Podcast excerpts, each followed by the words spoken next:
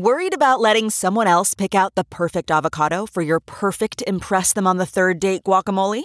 Well, good thing Instacart shoppers are as picky as you are. They find ripe avocados like it's their guac on the line. They are milk expiration date detectives. They bag eggs like the 12 precious pieces of cargo they are. So let Instacart shoppers overthink your groceries so that you can overthink what you'll wear on that third date. Download the Instacart app today to get free delivery on your first three orders while supplies last. Minimum $10 per order. Additional terms apply. This podcast is brought to you by eHarmony, the dating app to find someone you can be yourself with. Why doesn't eHarmony allow copy and paste in first messages? Because you are unique, and your conversations should reflect that. eHarmony wants you to find someone who will get you. How are you going to know who gets you if people send you the same generic conversation starters they message everyone else? Conversations that actually help you get to know each other. Imagine that. Get who gets you on eHarmony. Sign up today. What is up, Gypsy Gang? We're finally here. The Chad Reed podcast is about to play through your car stereo, through your AirPods, through your gaming headset, wherever you listen to this, it's about to happen and I'm pretty excited for it. Uh, I just need to give a quick shout out to a couple of people who made this podcast happen. Uh, me and Chad go into it, but we're, we weren't exactly ever friends um, in the US. Something I was maybe a little bit salty about. We talk about it. Um, but yeah, it took some of our mutual friends to come together and, and make this happen. So uh, definitely can't take all the credit. I got to say a massive thank you to my boy Sam Moore. Massive thank you to Jeremy Hammer Malott. And also a thank you to the guys at Boost. Um, yeah, this this one is this is an epic podcast. This is one that I really wanted to make happen and I let a lot of these just happen naturally and it's kind of right place right time but I sort of forced the issue on this one because I feel like I had stuff to ask um, that I, I guess I just wanted to know for myself um, for the time that I've sort of spent in the US and, and been around.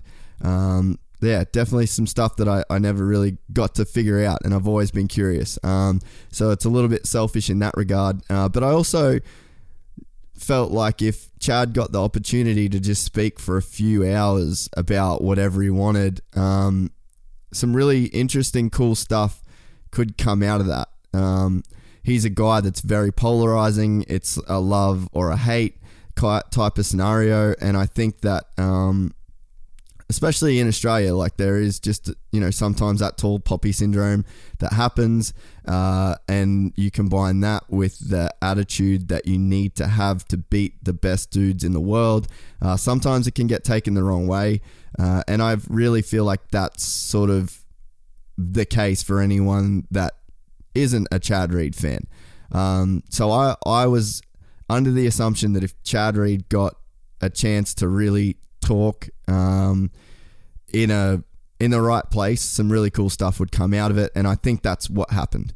Um, I definitely won't claim to be um, a Chad Reed fanboy, and we've been friends and we go way back. That's really not the case, but I will say that after talking to Chad uh, in this podcast, and then uh, our trip to New Zealand, uh, our the Supercross trip to New Zealand, um, where we spent even more time together. Uh, I can really say that this this guy is a great dude, and I would call Chad Reed my friend. And if he ever needed anything from me um, from this day forward, I got that dude's back. Um, and I think that's really cool that that two people sitting in a room can kind of uh, bring bring that kind of thing to effect. Uh, so I won't say too much more. I uh, really enjoyed it. Thanks very much, Chad, for the time. Uh, I need to give a shout out to our sponsors. Um, if you've been listening for a while, we've been doing this for a year now, which is crazy. Uh, you will know that I am a mad frother of a Boost mobile. Um, if you're listening to this in Australia, you can go to boost.com.au. Uh, and if you listen to this in the US, they are in the US as well. Um, but obviously I do my stuff here in Oz. So I am now running that's the new $70 prepaid plan, which gives you 75 gig of data. Um, this is what we streamed the Australian Supercross podcast on and is more data than you will know what to do with. So it's insanely good value. Uh, that's what I'm running right now. And if you live in Australia, that is what you should be running as well. Uh, also, a massive shout out to the guys at Nobby Underwear. Uh, join the Nobby Nation at nobbyunderwear.com.au. $20 a month will get you a fresh set of duds every single month, and it will be a design that you haven't seen. It's a nice little present every single month. I definitely look forward to it. Uh, and this month, December, is a freaking banger. It's uh, by far my favorite design yet, and a perfect time to sign up uh, or sign up your mate for Christmas or your mum or your dad. They do all sorts of stuff that will rip your head off. Uh, also, I need to give a shout out to the guys at mcas.com.au. They're one of Australia's biggest online motorcycle retailers, and right now they are having a ridiculous Christmas sale. Uh, you can save up to 69% across everything store wide. And then if you type in Gypsy Gang, all caps, you'll get a further 5% off all of those purchases, including the stuff that's already marked down. Uh, one of the banger deals going right now is 50% off Renthal Twin Walls, and then they're doing 20% off the Bell Moto 9 MIPS torch helmet. Uh, also, a big thanks to our homies at Rival Ink. Uh, some of the coolest graphics, I think, in the industry, and we are about to launch a collab with those guys. Uh, so, very soon you'll be able to order your own Gypsy Tales graphics kit. Uh, it is new bike season, and if you have just got yourself a fresh 2019, uh, or you're looking for a new graphics kit, maybe you got some new sponos, new race number, maybe you're sporting a number one plate because you cleaned up this year, uh, you can head to rivalinkdesignco.com. Uh, go through, you can order uh, completely custom graphics kits, uh, seat covers, plastics, uh, or you can choose from uh, they're all already done designs. Uh, and if you type in Gypsy Tales in all caps, uh, you are going to get 15% off your order. Uh, so, massive thank you to the boys at Rival Ink Design Co. Uh, they jumped on board with us at the Supercross uh, for our live podcast and they're continuing their support. Um, so, support the peeps that support us. Also, just a quick thank you there's going to be a lot of people listening to this for the first time. Uh, we've been running this podcast for a year now, and there is a lot of people who have been listening to this podcast since the start. I just have to say a massive thank you uh, to you guys as we're sort of wrapping up the first year of the podcast. It's been crazy. I never, ever, ever thought this thing would be as cool as it is, and it's got nothing, well, not nothing. It's got a lot to do with the people that's come on the podcast, but it's got so much to do with the people that listen to this podcast. And I didn't think that was going to be the thing that like really inspired me to keep going. Um, it wasn't. This wasn't a plan of like, oh, I'm going to start this and it's going to do well, and you know, before I blink, we'll be doing it a year. I, I didn't even think this thing would go past a few episodes, uh, and then once people started messaging through the Instagram and and I started seeing people at events and seeing how much people enjoyed this content, um, that's the thing that has really inspired me. Uh, I feel like we're building a community of really great people. Uh, so I just want to use this episode and this intro to just say thank you to all of those people um, for your continued support. Uh, this episode will be live on YouTube as well, so you can search Chad Reed Podcast Gypsy Tales on YouTube, uh, and you can also go and follow us on the Instagram at Gypsy Tales Podcast. And that's it. I'm going to stop. Uh, everybody, Chad Reed. It's sick. Thank you very much, Chad, and thank you to everybody for listening. Righto, we are we're doing it. Yep. Chad Reed podcast. This has been one that I've been. I was just saying to you before. You're like the first guest I've like actually pestered to be like, dude, you got to do this. You got to do this. You got to do this. Yeah, I think the first time we communicated was uh, through Jeremy at Red Bull. Yeah. Uh, right before um, uh, I think I just had literally landed in uh, in Australia for, For Bathurst. Bathurst, yeah. Um, and it and it's it's tough, you know, because it's like Oh, that weekend for you would have been certain, crazy. you know, like you get, you know, like you get a million emails, and certain emails you you kind of take a little more serious than others. And Jeremy's been a, a huge, uh, you know, advocate in helping me out, you know, in 2018. So you know, you kind of go through, you read it, and it's kind of like, you know, you almost feel bad because it's Yeah. like I literally, you know, we touched base, and I was like, I, you know, you hit the ground running, and I was doing photo shoot and video shoot, and and then uh, and you know all this stuff out there. So, um, I mean, I think we did pretty well. We're about three, four weeks later, and here we Yeah. are doing it, where we're knuckling it down, and you know, you're, you're here in Newcastle, so it's it's uh it's awesome. I think it worked out well. it's one of these one of these ones for me where like and we sort of just briefly spoke about it but like I moved to the US in 2012 and I've worked with everyone I've met everyone like pretty much Villo is like the only dude I haven't like really worked with properly on the film side and you and there's like these stages right there's like I'm a kid in Australia that's racing motocross full blown fucking Chad Reed superfan so I went through that stage. And then you do the motocross, like the industry thing. And then there's that stage. And then with guys like Ricky and even James, I got to be like pretty close with through working. Me and Ricky went to like Costa Rica and hung out a bunch. And then you like, you get into like the inside of it. And then you're like, okay, cool. So there's like the three stages. But with you, I always just got stuck in like the industry stage, seeing you at arm's distance and like, dude, know you through like Nate and Yep. Jared and obviously Jeremy. So it's like, that I never got You know, that, in, huh? that other Yeah. side to where, and obviously I'm very aware of who, who you are and, and what you do and obviously this is new for you but um yeah not really you know it's not like you put that wall up and No, you- it's and- just and- like how it it's works, just eh? it's just how it works you know Yeah. and I think uh and I think you probably appreciate more than anything that you know 17 races in 18 weeks Yep. um a weekend off and then roll into 12 outdoors um you know living that life for the past what 17 years dude, I got over Um, it and I never rode a bike there. yeah like for real. I used to say that to people. Like I, I always say like the like a funny story of that is like when I was a kid, I just wanted to go to Redbud so bad. That was Mm-hmm. like the sickest shit ever. And the first time I got to Redbud, it's what eight races into the series or whatever. you're already And over it. I fucking watched it in the TV uh, in the uh, JDR truck. I was Yeah. like, dude, it's too hot. I'm over it. Like I did my filming, Yeah. and then I was like, I'm out. And, And I if, and if you really lived it and you did Red Bud Ride, you know, you probably had a pounding headache from the night before. Credit to Uh, Wes Williams. Yeah, yeah, yeah. exactly. um, you know, so it gets hard, man. It does. It, it is hard, and you know, and I think that we've been lucky enough to cross path on, on, on some fun experiences and fun weekends. But I think that there are all weekends that you kind of let your hair down, and you, you're not really, you know, the least thing that you want to do is actually be in any form of, you know, Yeah. doing a, uh, an interview or Yeah. you know something like that. So it's kind of like you, you you turn everything off and you go and have fun at MotoGP. It's like that one weekend a year, you know, in April that you get to have fun. And so yeah, I mean, yeah, I mean it's just you you live and breathe it, and Yeah. and, and for good or bad.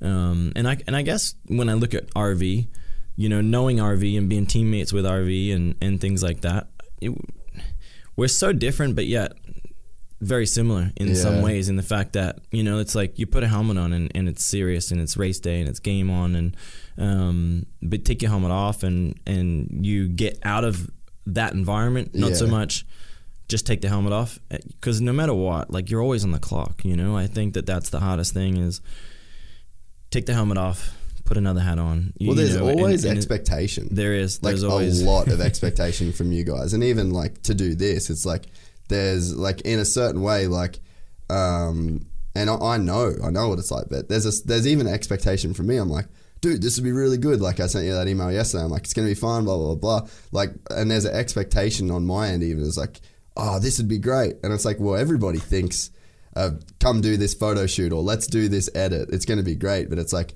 it's sort of one-sided and a lot of a lot of these relationships that you get in on like the working end whether it's like a sponsor or a, uh, getting a mate passes it's it's super one-sided. And there's there's sometimes like kind of unfair expectations. And I think maybe like I've been able to see the both sides of, of that where it's like you've you kind of yeah uh, you've been on the inside enough to know yeah um, the scenarios really you know like there's i always think that it's it's difficult to judge somebody you know by meeting them in a certain environment brief you know yeah. and um, i always like i take uh, valentino as as a perfect example for me you know somebody who away from the races you know during the week whatever like i can literally we can call each other, we Yeah, can text each other, yeah.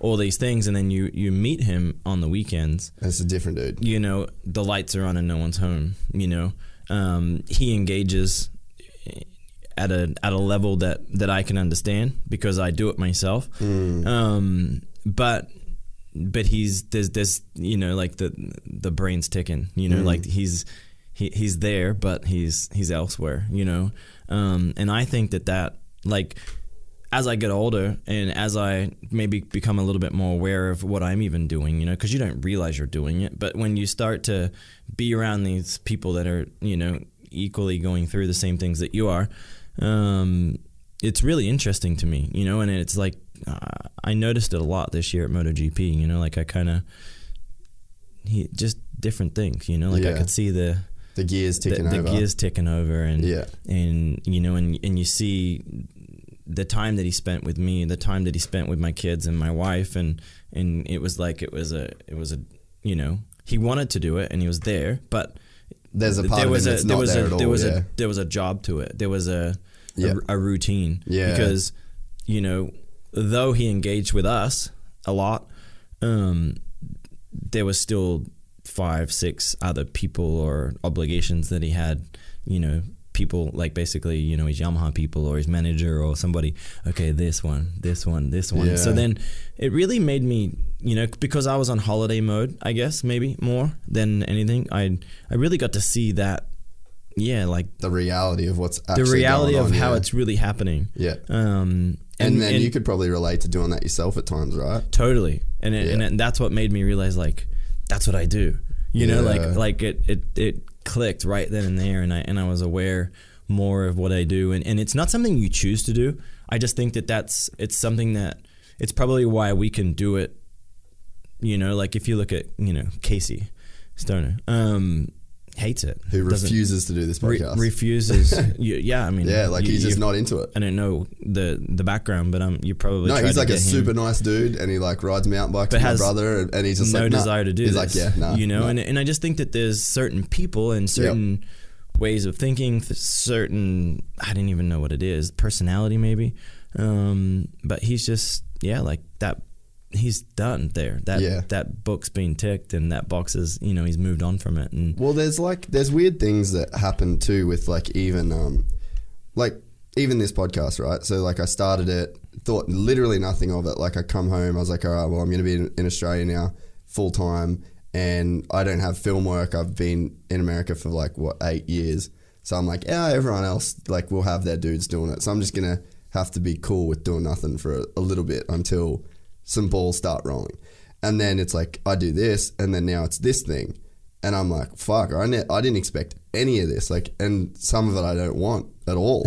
but you're like, well, it's too late because the stuff that you do like, which is this, this two people sitting down talking, comes now with other stuff. And I feel like racing's the same. And like, if you talk to Casey Stoner, like that's just a dude from regional Australia, much like yourself. And then it's like you get to this point where you're like this international superstar where you're, it, it changes. The thing that it was at the start, it's like this unintended kind of uh, side things that come with the thing that you originally wanted to do. It's like all these fringe expectations and shit. And it's like, for some people, just like, nah, fuck, I'm out.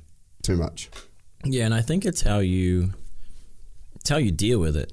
I guess you know, and and I don't think that there's a right way or a wrong way because I in, in my opinion, whatever's whatever's true to you is what's true to you, and if you feel one way about it, and clearly Casey has a way, um, and and and I'm 36 years old and still doing it, and and I and I in some ways there's parts of it where you're you know like like in this scenario it's like i'm in my hometown i probably my first time back to my hometown since 2016 with my family so it's like when you look at the big picture do i want to be doing an interview Yeah. in a studio for a couple hours you know and my family's off and and this is basically a day gone Yeah. um you could look at it and go no i don't want to do that but then it's like life's you know life's quick you got to get out there Yeah. and, and and you got to embrace these moments i think you know Yeah. and, and that's maybe what's different from casey and i Um, you know, uh,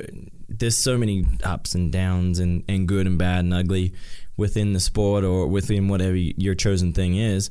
Um, but for me, as I get older, like I'm learning to be more appreciative of it, and, Yeah. and I and I I probably have a clearer reality on, you know, how and why I dealt with things when I was younger, opposed to being able to deal you know deal with them maybe a little differently now. Um, so yeah, like I don't know that you the, there's a sense of the the clock's ticking a little bit, Yeah. and and you just I don't know you, you feel like you take it on a little more. You you and you you you learn to enjoy it. Um, because yeah, because I think once it's gone, it's gone. I don't know that, that yeah.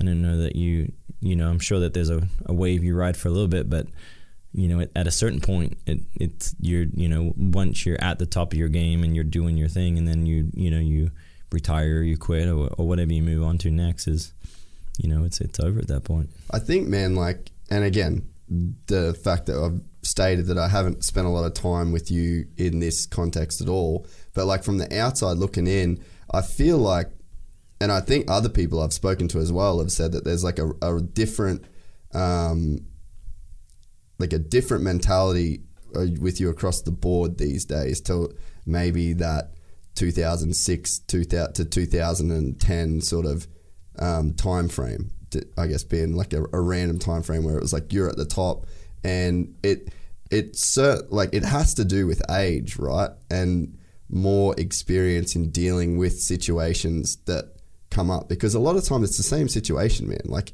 you're racing the same people, you're dealing with the same contracts, you're dealing with the same team managers, same you know people that you're racing against, but your reaction to them changes as you get older. And, I- Yeah. and people have commented, and uh, like especially like even Hammer, like when he was sort of trying to help you get a bunch of stuff sorted, he's like, dude, like I had an opinion of Chad that's completely different to but based on time and and knowing, and I think that there was always an element with you that I think it was like crazy calculated. And I, I, I wondered if like you kept people on like a, or you kept a tight circle. And then especially when social media came around, it was like you just like drip feed what you want. And it seemed like you always had like a little bit of beef with someone, but it wasn't enough beef to completely blow up, but it like kept us captivated. And there was these rivalries and there was these things that you'd say. And it, I always wondered like, is this just like a reckless dude that like doesn't give a fuck and just like is doing whatever, shooting from the hip? Or is this like a calculated guy that knows how to play all of us and drip feed all these little things? And that's why we have Chad Reed having the longest autograph line in an like in a country that he's not even from. So I'm like, what what what exactly was the was the plan here? Yeah, I mean, I don't know that I can say that there was a plan ever, um, but I think that you know, very early on, you you figure out quickly, like if I'm to rewind, you know, all the way back from going from you know from Oz to Europe, you know, what I dealt with in Europe, everybody was happy for you, you know, like. Uh, the culture was very different. You know, everybody was friendly. Everybody embraced and and applauded you for for the a job well done. Um, when I went from there to the U.S. and people wanted to Almost like bring you down almost. pick apart, I would say, pick apart words. You know, like say I said, you know, I mean, a very common one back then was me making comments on on that I didn't like the 250F or didn't like the lights class as we know it today. Yeah, yeah. Immediately, everyone was like, This basically like he shit. thinks he's hot shit. Yeah. He thinks he's too cool. He's cocky. He wants to go race Ricky Carmichael. Blah blah blah. Nobody took into consideration that I had never raced the lights class as a professional. Um, I had spent 98, 99, 2000, 2001, so four years uh, racing bike. 252 strokes. I was a two-time Supercross champion in Australia. Um, my first year abroad in Europe, I was second in the world championship. I, I mean, at that point, I, I honestly believe that I have the credentials enough To just go straight to in. go straight in. Um, and so like each each thing that I would you know comment honestly, you know, honesty can be your your your best friend and your worst enemy. Yeah. uh, especially in the U.S.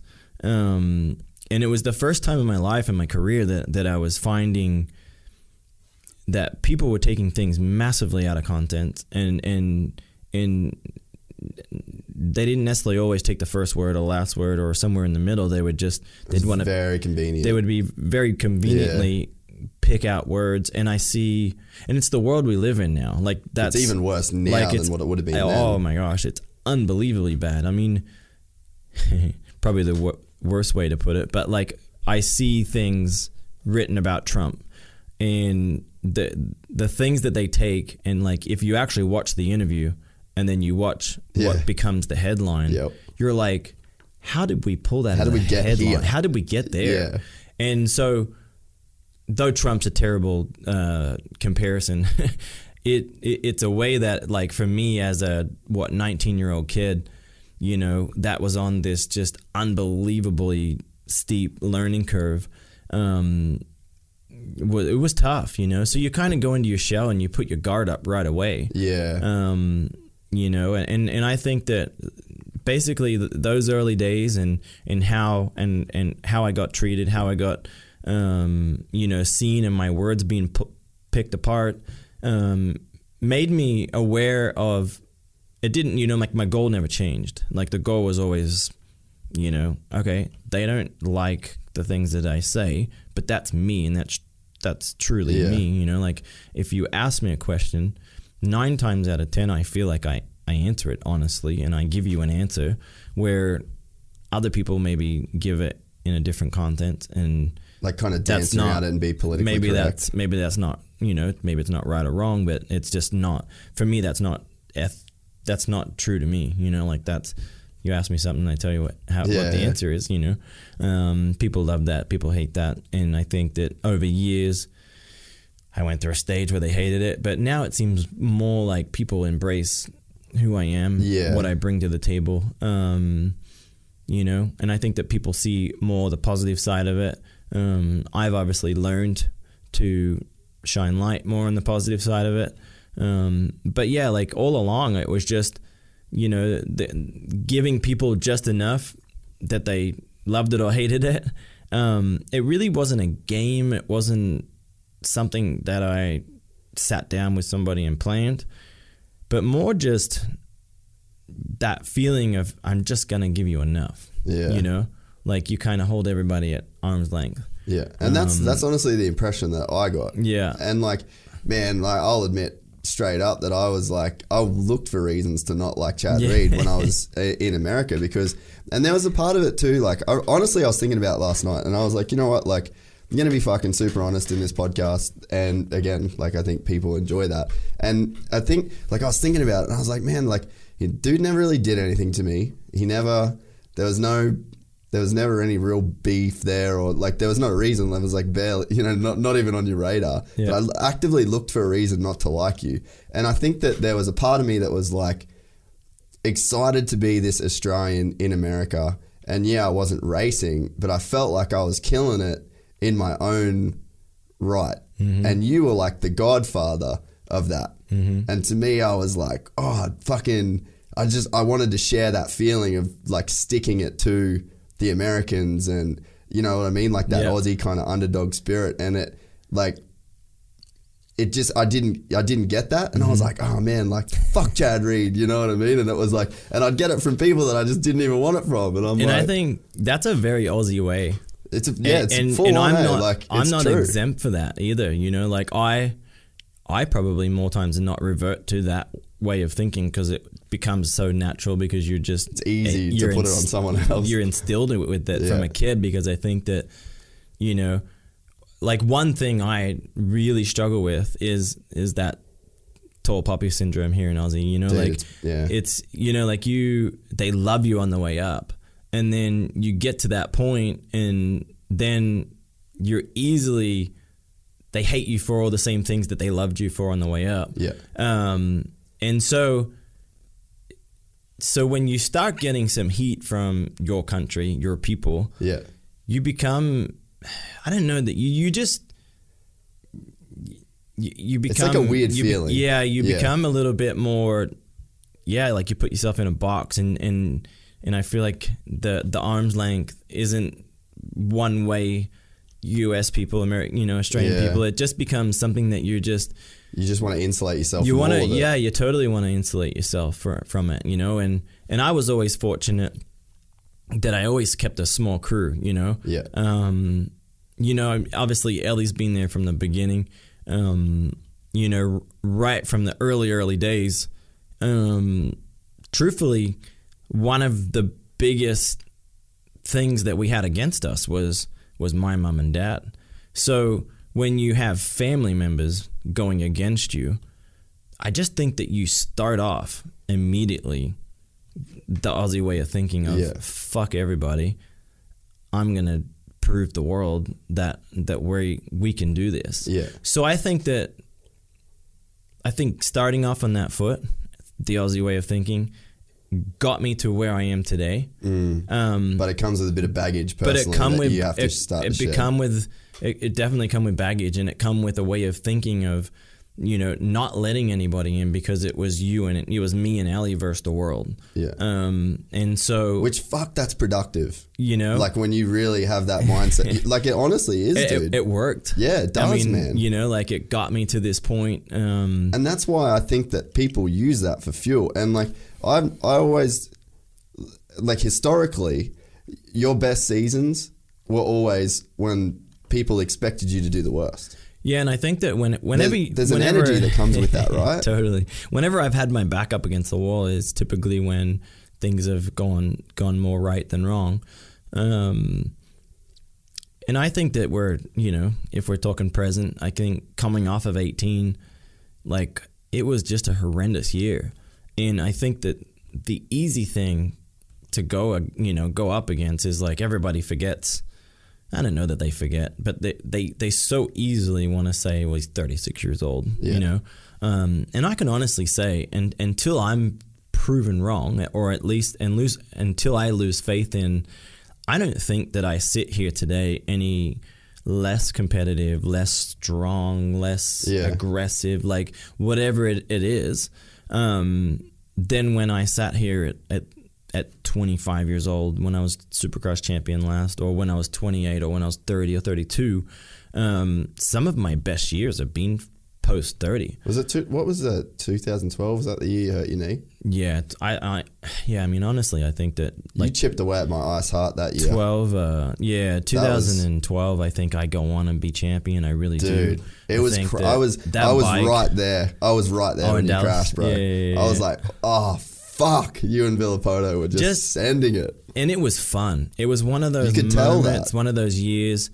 I was in great shape, but uh, for me, it's not always about my shape. Like we all talk about, like how physical the sport is and things like that. For me, it's it's the it's the feedback you get from the bike. You know, feeling one with the bike and just feeling like whatever you, you instantly think in that split Yeah, second, it's gonna do what you and, think. and you get that feedback just going give me more give me more you know like that that 2012 you know honda was just ridiculously good um i really think that that we were just starting to get on a you know on Well, there's a bit like of momentum, a, oh there was totally Yeah. momentum you know like i mean geez at that point we were only what round six seven in Yeah. because we we had just gone east um you know so we're maybe we're six races in or whatever it is and and rv and i had had left third place behind. Like Yeah. you know, when you're talking about third place being Dungey,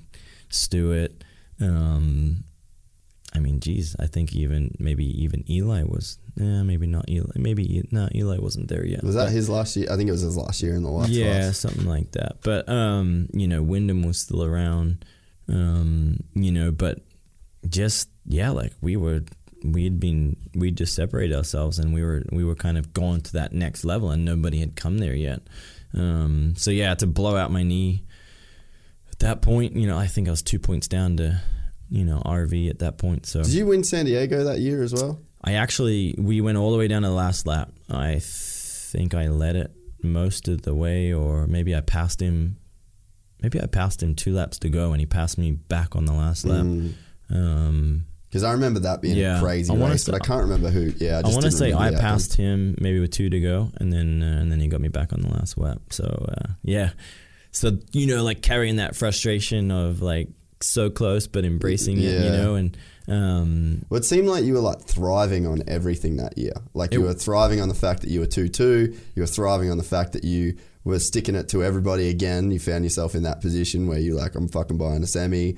I'm putting my own Mm-hmm. crew together, and then like you sort of have to make it work at that point, like financially as well. Then you got the sponsor side of things. So it seemed like that really got like the best out of you. Like you weren't, and you weren't jaded by the. Uh, the logistics of it, and you weren't jaded by the money out of the bank account yet. no, and, because at that know, point of two two, that was that was two 2's best point. Yeah, you know, yeah. like like year one, you know, like we threw it together all quickly. Um, it was all amazing. Um, but year two, you know, like I, I had just signed a two year deal with Honda. Um, you know, two two, you know, motorsports had had moved from basically my mechanic Lars's, you know, garage. Um, into the Honda, um, Yeah, ra- you know, ra- right. race facility in Torrance, and um, you know, so we were doing everything right. You know, like it was bare minimum on a cost. You know, so as far as like, as far as how to, like TwoTwo Motorsports as first, you know, beginning to end, that was the that was the strongest that we were. You Yeah. know, like we had good sponsors in in Bel-Ray, and um, I want to say that Discount Tire came on it as a, as Yeah. an associate sponsor for the first time. Um, and they grew from there, but at that point they were just really small. But Bel-Ray was awesome at that point. Um, and then, but Honda was, you know, like all bikes, parts, engines, shipping, race shop, bonuses, like everything was there for me. So I was, I was essentially, I mean, I was Honda's lead guy. You know, like Yeah. I, I was their You're guy. Um, you know, I wasn't under their HRC banner, but I was, I was, I was their guy. So, um, yeah, amazing year. You know, so to get hurt really stung. You know, like when you really felt like. Like that's every- a one that got away. That's the one that got away and and it was you know yeah like it just it hurt more because you know probably up until you know my current ankle injury that I had but that at that point in my career it was by far my worst injury that I'd ever sustained. Um, I'd never had anything you know wrong with my knees. It was just you know I'd been really lucky to have you know a couple of shoulder injuries here and there, but not not really a whole lot of you know injuries that took me out of season, season you know season long. So I missed I, I missed the rest of Supercross and then all of outdoors.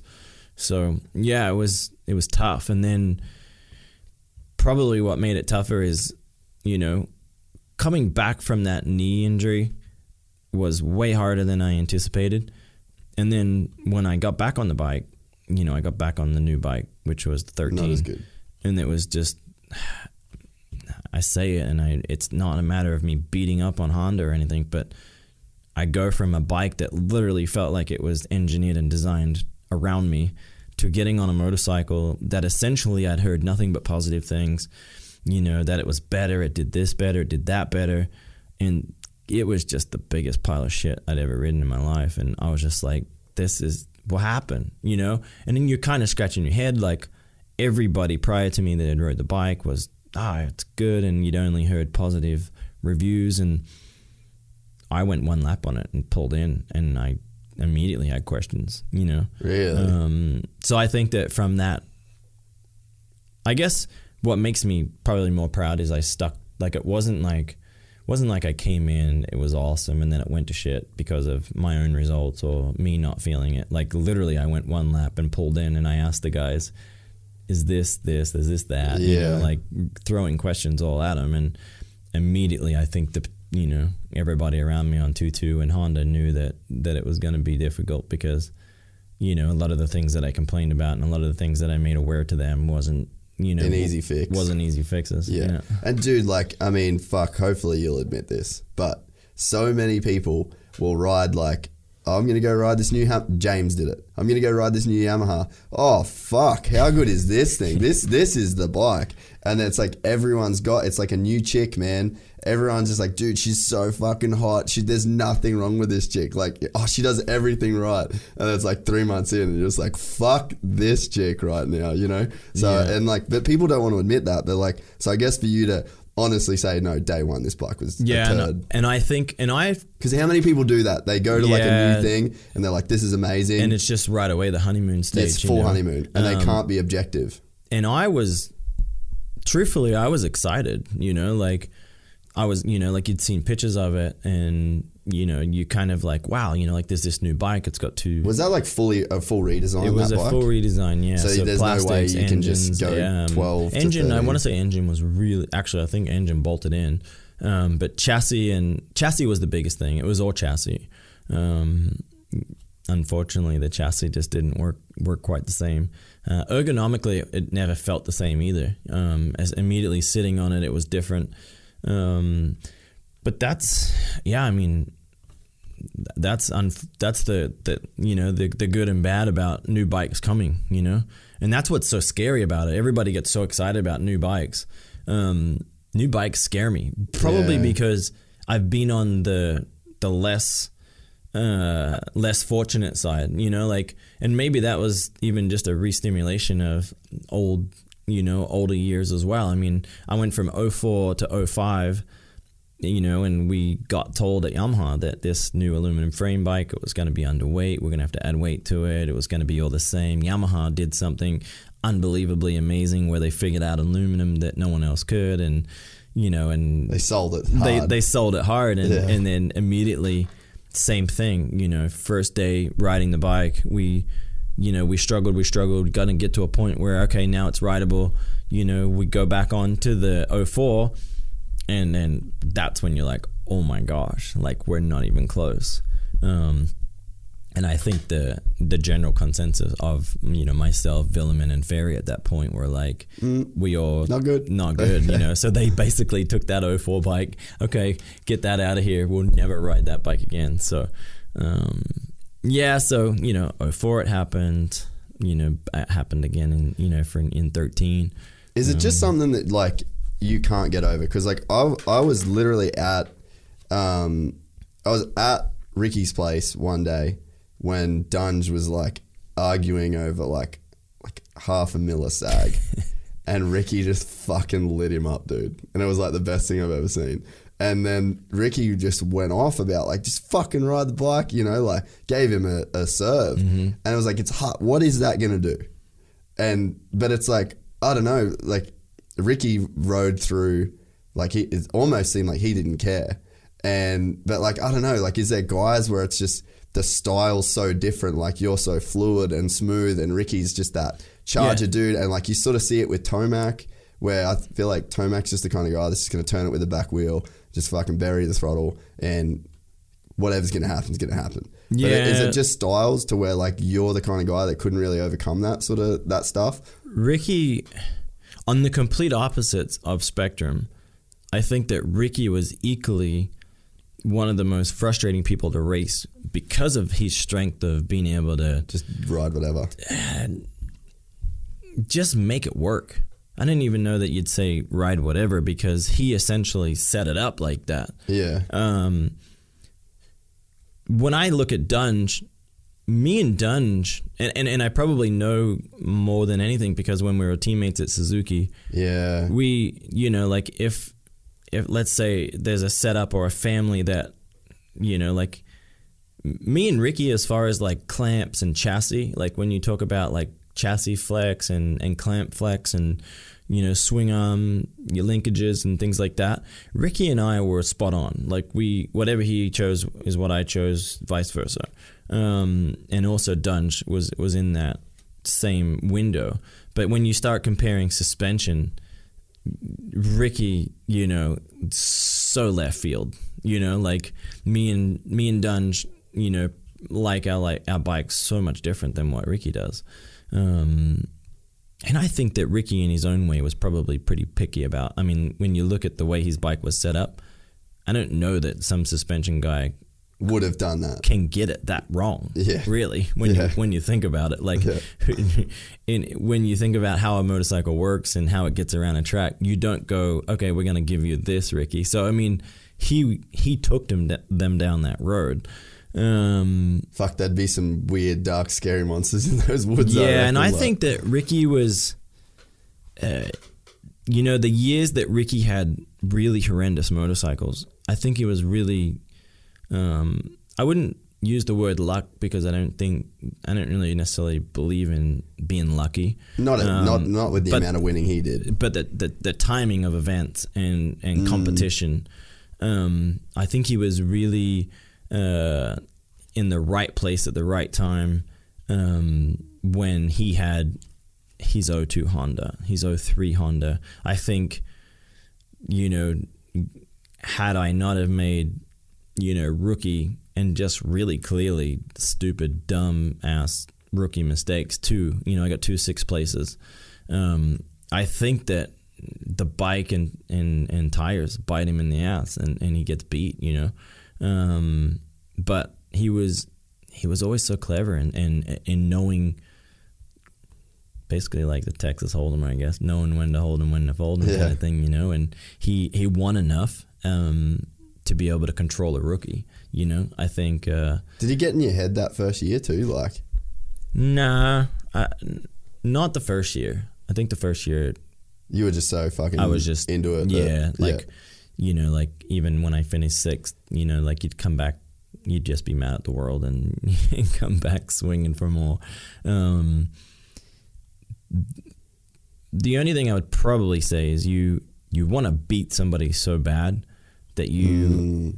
that you you lose sight of how the war to win the battle like kind of thing. yeah yeah like uh i think of the one weekend was minneapolis 03 um i i was just so much better and faster and and you know basically passed him right away pulled away and and just didn't have that like pull back a little bit to get the job done just You just had a point to prove. like yeah, I don't even know that you'd call it a point, but just when when everything's clicking and it's all happening, sometimes that is the time to take a step back and and and win by five seconds or two seconds. You don't need to win by twenty.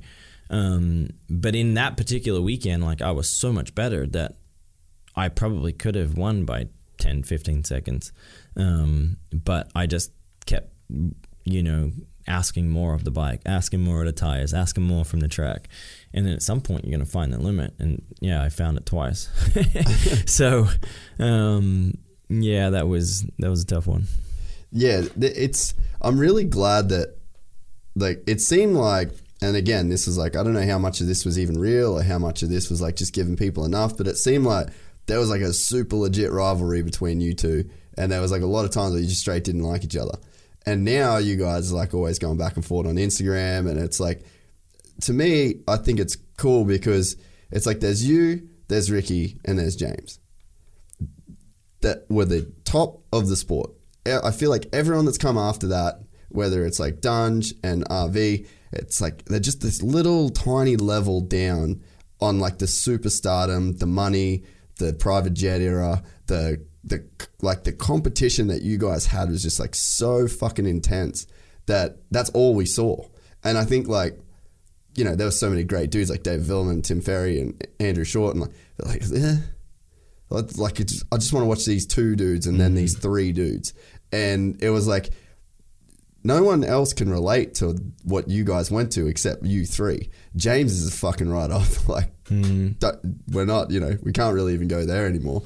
So now that just leaves you and Ricky as these two dudes that really knew what it was like to live through that time and experience the same things. And it's like if you two never kind of like made up and became friends, you're on a fucking island, bro. Like who are you going to talk to about the craziest like some of the craziest shit that's ever happened in in Supercross? Yeah, I think uh, I don't know that I would ever use the words like Ricky and I. I never felt that Ricky and I had hate for each other. We just had this insane Competitive. competitiveness about us, and that, that never that never got turned off. You know, um, there was always a massive amount of respect. You know, like I mean, you know, like when you look at the big picture, I mean, shit, once upon a time it was only 99, 2000. I had Ricky's, you know, old Oakley poster where he does that massive whip um, in my room. And then three years later, you're And racing it. Three years later, you're, you're racing him. So, like, I just had this ridiculous amount of burning desire to kick his ass. and he had won so much. Um, you know, like in 02 when I was here, he went 24 and 0. It was his first 24 and 0. And I just remember like the whole season, like, dude, like, this guy wins too much. You know, like it's time to somebody to Like come I in. can be that guy. I you know I can beat him. Um, and and fortunately I was able you know to beat him and, and get in there and, and, and fight with him. Um, and it was just a rivalry and a competitiveness that never and still to this day when you're out you know having drinks you know mucking around there's it's still there Yeah. you know um we're fortunate that we get to play around and, and have a good time and dude, he's the king of talking he's shit. def- like definitely he lives for it. Yeah, yeah, yeah. He he lives for that, and and obviously I embrace it and enjoy it too. So, um, you know, through through our commitments, through you know Fox, and things and- like yeah. that, we do get to. You know, get to to ride and, and, and play it up a little bit, and, and it's like soon as we get talking, soon as we get away, and you start having a few drinks together, it's it's always you know like, and eh, I mean you're being around Ricky, it's not there's never a small jab, Oh, you you're, you're swinging for the fences and you're Yeah. you know you're you're trying to knock each other out right away so dude, just like I always tell people, fun. like if you want to like if you want to know about Ricky, spend five minutes around him and JH. yeah yeah, yeah. Because like sure. the way that dude, the way he rips on him and like he loves that guy. They're like they're best friends, Mm-hmm. and it's just like it's just non-stop, man. And like yeah, I mean Phil you know one of you actually you know from my understanding his best friend yeah, um you know an agent and, and, and JH has him blocked on Instagram you know for a long time I think he's unblocked now but uh, I think it's uh dude. I went to Costa Rica with him Yeah. uh, for a Fox shoot, and like he just. We were at dinner and like I can't repeat the story, but he's Yeah. like he's like, dude, you have to tell that story. I'll ask you after if he's told you that story.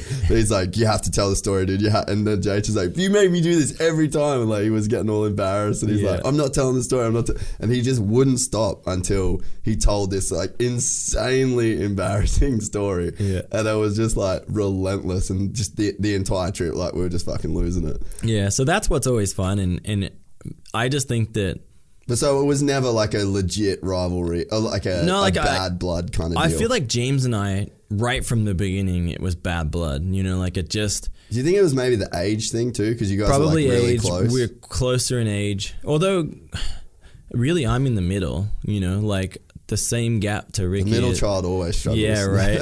the the same gap to Ricky is, I believe, the same gap from me to James. So, um, I don't know. I just think that James was more of a, um, I don't know. I don't know how to take it, like, uh, or put it into words.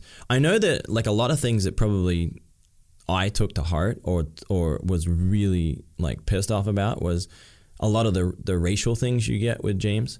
Um, and I don't necessarily think that James was saying all these things, but a lot of the things saying like when we would have a rivalry and then the racial stuff would come in, What kind of racial stuff got said?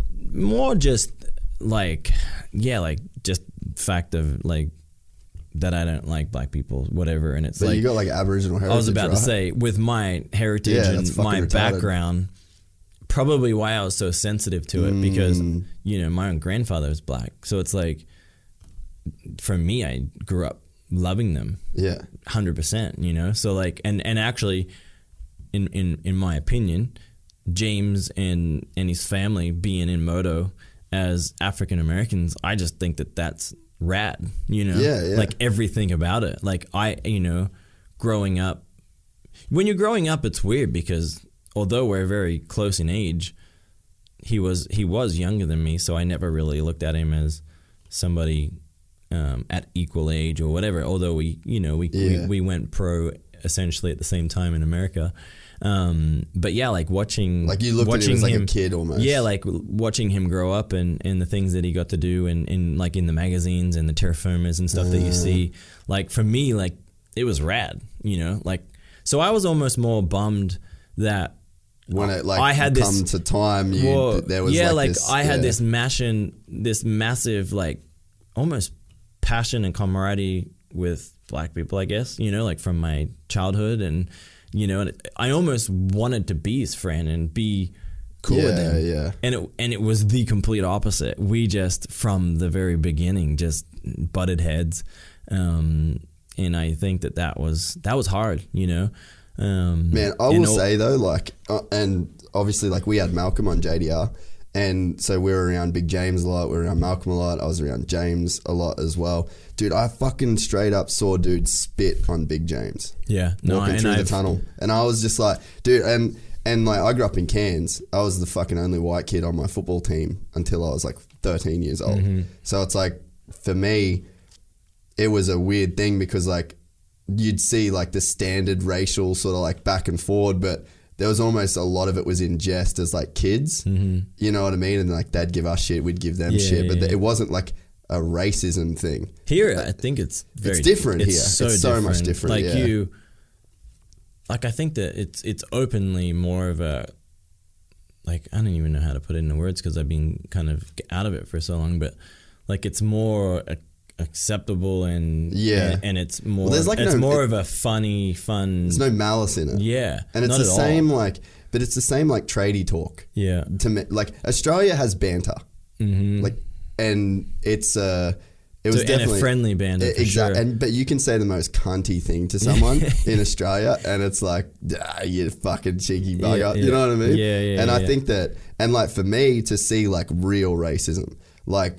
To, to see someone fucking spit on someone Mm-hmm. from a stadium and like call insane names to me, I was like, dude, I remember the fucking feeling in my stomach. like you almost want to Dude, beat I those was- people up right I, mean, not even that, man. I was just like horrified. Yeah. Like I literally couldn't believe what I just saw, and I felt like I felt like re- I felt hurt by it. Yeah. I was like, "Fuck, that's just a dude." Yeah. Like spat on them like a dog. Yeah, and, I, I mean, you've been around Big James. He is a dude. You know, He's he's, the like fucking he- funniest he's, dude ever. He's so rad. You Yeah. know, like funny. You know, funny enough. All these years later, um, you know, I got to go and and and I, I hope one day, James becomes okay with who he is. You know, because I don't. You know, you talk about me holding people at an arm's length oh, bro, they're on another level. you know, yeah, Stewart's definitely at a different level, but James uh, individually is completely his own individual on, Yeah. on on taking that to a whole new level.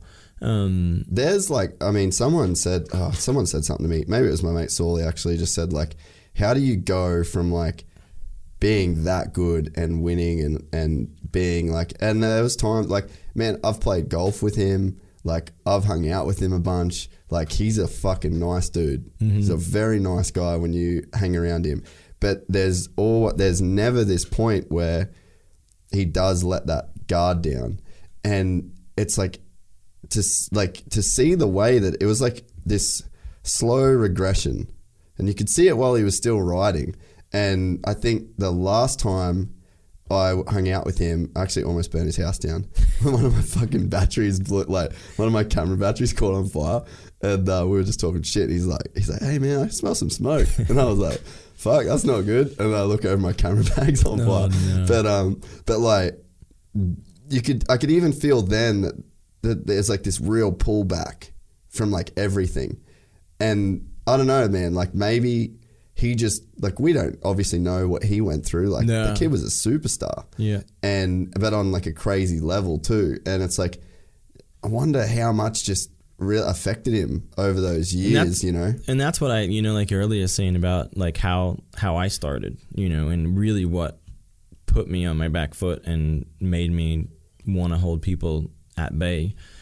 You, you know that there's so much deeper stuff with what he's had to deal with, um, you know, within the U.S. and and how you know the, the stories and the few stories that you hear Um, and then the few that you've seen, just like you mentioned about his, you know, his father being spat on and things like that. So you just, you know that there's deep, deep shit there and, and Yeah. whatever. And like for me, I hope one day we can go play golf Yeah. and, and, you know, and, and hang out in an environment that is completely Removed from removed this. from all that. Because at the end of the day, Again, it's that thing. Like you guys can relate to each other you know, in such like, a unique way that yeah, and, and and we're probably more alike than we'd ever like to admit. like care to admit, you Yeah. know. And I think that that probably is a reason why we butt heads also, yeah, um, or why we have butted heads.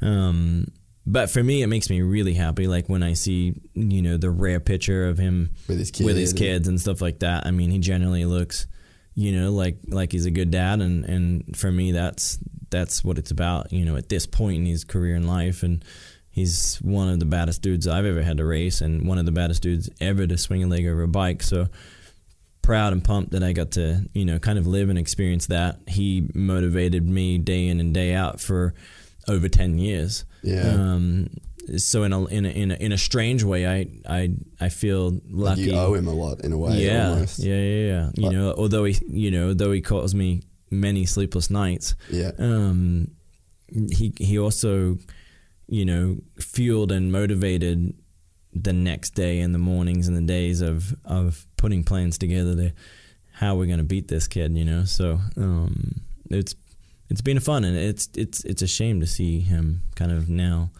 kind of just going MIA Man. know, more than anything. I had these conversations with him, and so he, um, there was like this thing I did for DC when he signed with DC, and I'd just flown in from, like I can't remember where I was. I, I, oh, I was like going to London the next day, or like maybe I just got back from London. It was right, right before Christmas or whatever. Anyway, he rocks up to the track, and at this point, like, like we've been, like you know, talk, play golf together, all that kind of shit. Like, I'd actually, I'd, and I'd tell people he's a fucking super nice guy, blah, blah, blah. And then he comes to the track super late, and I was like tripping. I'm like, fuck, I want to get back to California. I've just been in London for two weeks. I got to go to California. That's a shit flight. Got all my camera gear. I just want to go. I want to get home. And then he gets the track late, and I was like, all right, dude, whatever. It's all good. I get it. And then comes there, does like two laps, and then he's like, ah, the bike sounds weird. And then I'm like, all right, cool. Well, fucking, let's get on another one. Like, let's just let's let's make this shit happen. And he's like, man, nah, man. Like, I really, I think we need to get it checked out. I'm gonna send the motor back to California. And I'm like, dude, I'm fucking riding bikes my whole life. There's nothing wrong with that thing. Like, you're good. Let's just bust this shit out. And then, so then he's like, he's like, all right, I gotta go. Uh, I got some shit to do, but I'll be back. I'll, I'll be back tomorrow. I'm like, my flight leaves tonight. And he's like, oh, dude, is there any chance you could? So I extended my flight like a fucking idiot. And then um, came back. He rode the next day, and and it was all good. But that that next day, he's like, oh, would you like, would you want to like make videos like throughout the year and like do some fun stuff? And I was like, James, you're so fucking good on a bike. You don't ever have to win a race again, bro. Like this was when he was on Suzuki's and it was kind of like tailing mm-hmm. out. I'm like, I don't know that if you understand this whole like Instagram thing that's going around, but like you don't have to do shit. All you have to do is throw retarded whips and like have fun. That's it. That's all you need to do from now. You can make money off that. You can engage with your fans off that. Like you can let people into this whole world that you're going on on your own terms. You don't have to go race. Like you should do this. Like could you imagine Bubba at Calamus? It'd be fun. dude, it would be crazy, you know. And and uh, there was just this block, man. Like he he could have gone in this direction and stayed in the sport. And like, look, like, dude, you're going to be able to show up at AusX Open for the next five, ten years. People are going to be pumped, regardless, because people you've earned that. Like people are so invested in Chad Reed that you have earned that. You don't have to win. Like people want to see you out there. I want to see you out there. I think the sport's a better place for you being out there. And dude, Hammer said this to me on the phone, and I was like, it just was like this light bulb thing. And I'm sure he said it to you. He said it's so easier to keep Chad Reed in the sport than make a new one. Mm-hmm. And I just think that is like insanely true. And last year, especially last year, was frustrating because I know the KTM ride was between you and Tickle, and I love Tickle, and he's a very, very good dude. But KTM fucked up because what, like, uh, to me, it's just like the industry's lost sight a little bit of like what are we doing this for? Well, I- I mean, originally it was always about selling motorcycles and Hundred percent. and product, and you know, on a global basis, I can confidently say that I do that better than anybody. Um, at the very worst, At least the top five. equal or on the same page as Kenny. Yeah. I don't know where it all comes from, but you know, there's there's some talk that Kenny does it on a global basis.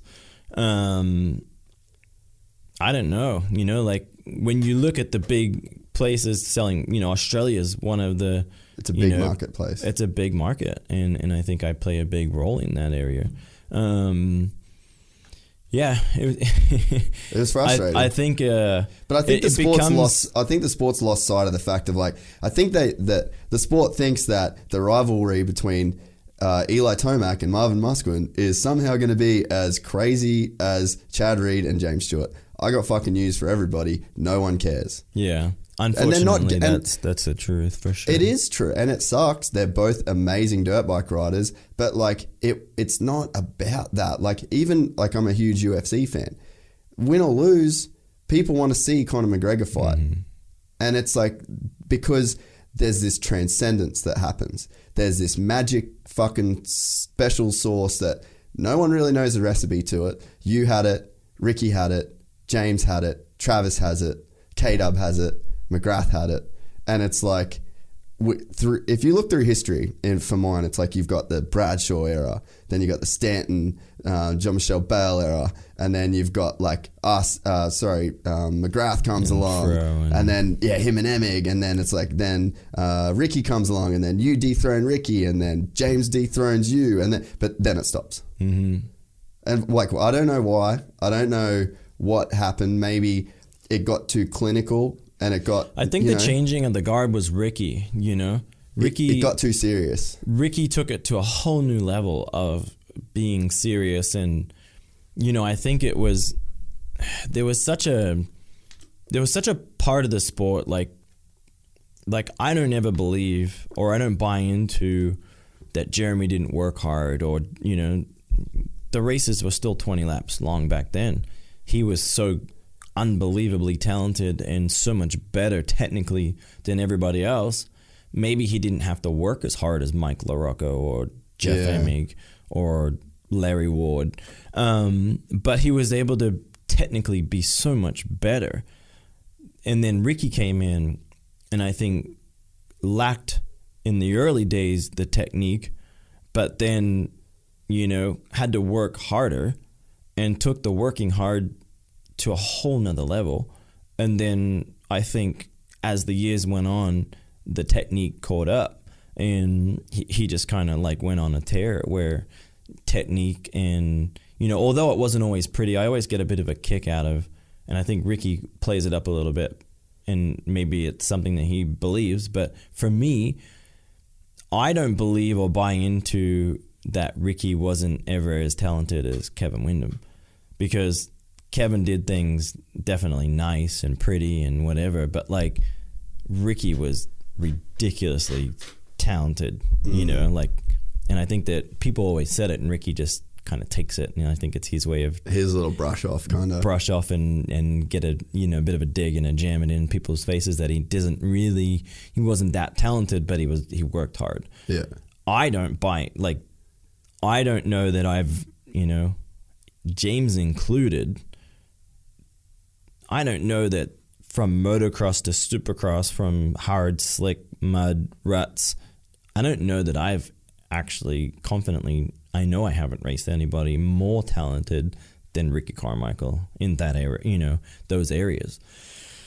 I just think he he had a work ethic and you know things that just made it work right for him. You know, like he, I think he was the first one to come in with the trainer, with the bus, um, you know, with a tight group of people. Like more insulated. Like he, yeah, like he he was the first one that really took the, you know, the training camp and the the the training facility to that next level. Um, So I think when you're the first, you're always you're always learning and you've learned a lot of things that you know myself coming in then james coming in we were always doing things Based off him. not yeah in, in a way yes based off of what you see and and you know it's kind of like okay well he's winning and he's doing this this and this okay we need this and this and it's like essentially you're three four years behind Yeah. you know um, you know maybe in reality it didn't really work out like that but in in a lot of ways Yeah.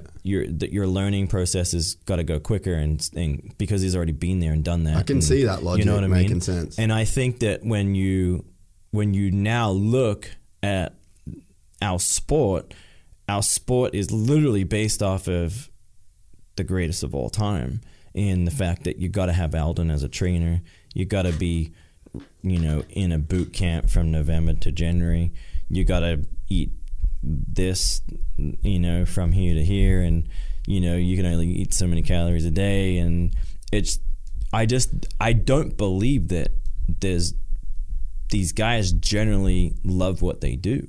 I, Yeah. I don't I don't believe that. I really don't. You know, like I where I think I think Ricky, James, myself, and prior to that, we we truly loved it. And you know, and I think it was fun and it was it was an experience and, and now it's just I don't know, it, it doesn't have that same feeling about it. You know, like where I don't see I didn't see Eli or Marvin, Jason, like truly loving what they do. Well, that's know? what's crazy. Like, did you see the little snippet um, where he said like it's pretty funny. I actually fucking can't believe he said it, but he goes like, "Oh yeah, I just had to tell Aldon that I'm sick of him and I'm going to California. Nothing personal, but I just want to get away from you." Like, Mm-hmm. fucking, that's like gnarly. Like, that's the champ, and he's telling the greatest And- trainer ever, like, "Nah, man, I'm over it." and maybe he won and maybe why he did win. You know, for sure. maybe Well, like, you know- maybe it's time. In my opinion, it's time for the Webs and the Marvins and all these people.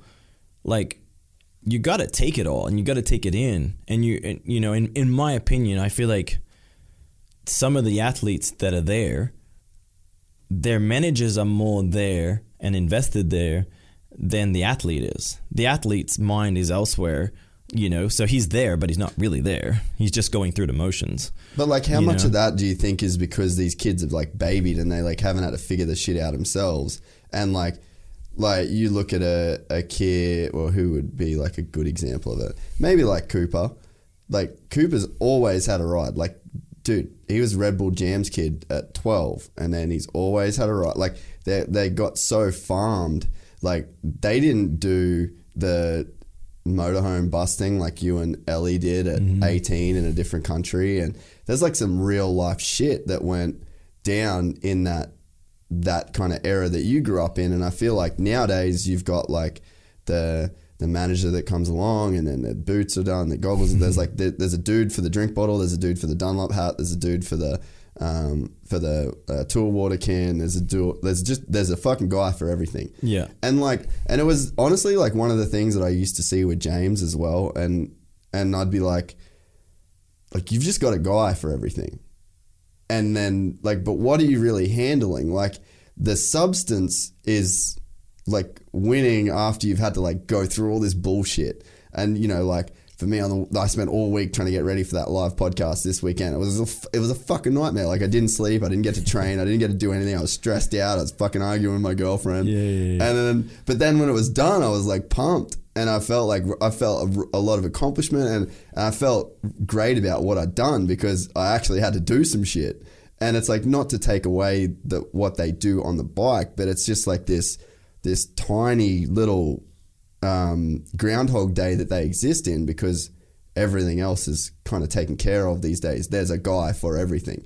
And I think that it it gets to be like a slippery slope when uh, like you've got a guy that's acting on your best interest. So like with James, there'd be a guy that you'd have to call and you'd go, "Hey, we need to do this shoot with James for Bell." And Bell's asked us to do it and they want us to go through. And then you've got this guy that's like vetting his schedule and like, "Oh, I'm going to have to check with this and check with that." And, "Ah, man, he's kind of not feeling it at the moment." And it's like I feel like that those dudes are like just justifying their job. Totally. And then they're going back to James and be like, "Oh man, you have no idea what I've had to deal with this week. Mm. I had like all these guys call me and these so like I am doing a lot of work. Like let's keep this paycheck coming in essentially." Yeah, and You- I think you know? that that's probably like I'm at that point in my life where where my timing and, and my image and my likeness is is more important to me than ever. Um, I recently a year ago, you know, just got rid of my long, long time agent and you know just kind of wanted to do it alone because it just feels like you know once upon a time these agencies brung a lot to the a table. lot to the table. Um, I, you know, and, and and not in a disrespectful way, but like when you look at action sports, when you look at motorsports in general on a global basis, sponsorship doesn't exist like it used to. You know, um, so I think with respect to the agencies, that we, we're in a different time. You know, now it's all social media. And if you got a tick, you can DM anyone. right. Like so, like you go to like, oh, I want to go to Toyota or I want to get Ford. This is gonna DM Ford. They're gonna see that shit if you got a blue tick and eight hundred thousand followers. Yeah, exactly. It's a And different era. It's definitely different. And I think that, yeah, like, I mean, back in 04 or 05, you know, like the, the three, four, five hundred thousand dollar Slim Jim deals and, um, you know, the Etnies contracts. I mean, I don't think anybody in Moto has even a shoe deal these days, you know? You're getting a couple of pairs for free. like literally you're getting product only it's just it's such a different time and era and you know though it's motorsport but even look at nascar it's like you look at you know jimmie johnson's had for almost 20 years lowe's and it's like they just pulled out of the sport and it's like a seven-time champion is struggling to find a you know a sponsor you know and it's like he's probably you know with junior out of it. He's the biggest name in the sport and it's just tough. Like i look at my own team that i'm currently on with the joe gibbs racing and it's mm. like you know they're struggling to find sponsors you Dude, know? and like, dude, and I mean, I, I don't want to like do money figures and stuff, but from what I've heard, like your old Etnies contract would probably get you through next year. Oh, my my my shoe deal, my old Etnies shoe deal is is Probably worth liter- more than what you have to get. Literally more than what I get paid from Fox these days, you know. And it's like, just yeah, like, and I think that that that sucks the fun a lot out of a lot of it too, you know. Like when when you feel like you're working you're actually, you, uh, you know, you're giving your everything, you're working your ass off, and you're getting paid well. I think that people are genuinely happy Yeah. to to be pulled in a thousand different directions.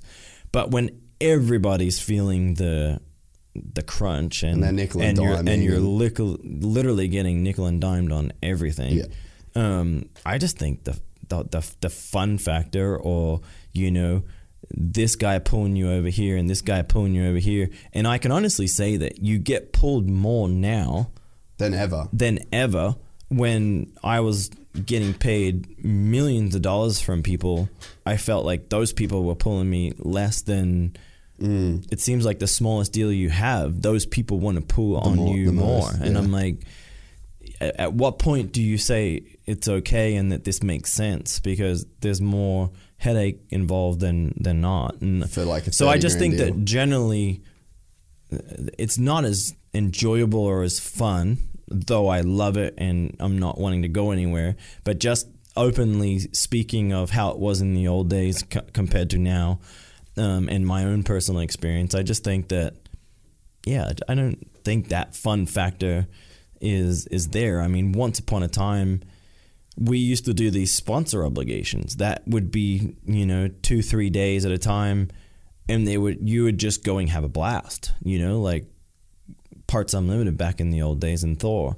You know jeff fox would take us to janesville and we'd hang out at the factory and we'd work our ass off. Like you'd you know sign hours a day and you know day and night. But it was when you clocked out it was it was the feeling that you had from the bosses that they truly were happy and proud of your efforts and that they they gave you that feeling like you know that made you want to wake up at 6 a.m the next morning and and do more hours of signing and and make make the employees happy now it's just i don't know it's just it's unauthentic it, it's it's not that fun um everything just seems vanilla. It seems predictable. Um, where in the old days it was more like you just got to do things that I think the athletes were in better moods, in better. Yeah. You know, you they you were in a better situation. Um, where now it's just it's not quite the same. Well, I think that the definitely like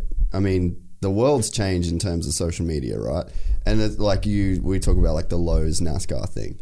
So it's like it's the same with the the, pop, the whole podcast thing's the same. Like podcast is just fucking up the radio. Mm-hmm. Like see your radio, like you're done. I don't, I haven't listened to the radio in years now. Yeah, yeah, And- yeah. I mean, because it's I mean, It's convenient. I can do it when I want to do it. I can listen to what I want to do. And and I think that what happened was like if you think about like the 50s and 60s, it's like buy Coca-Cola.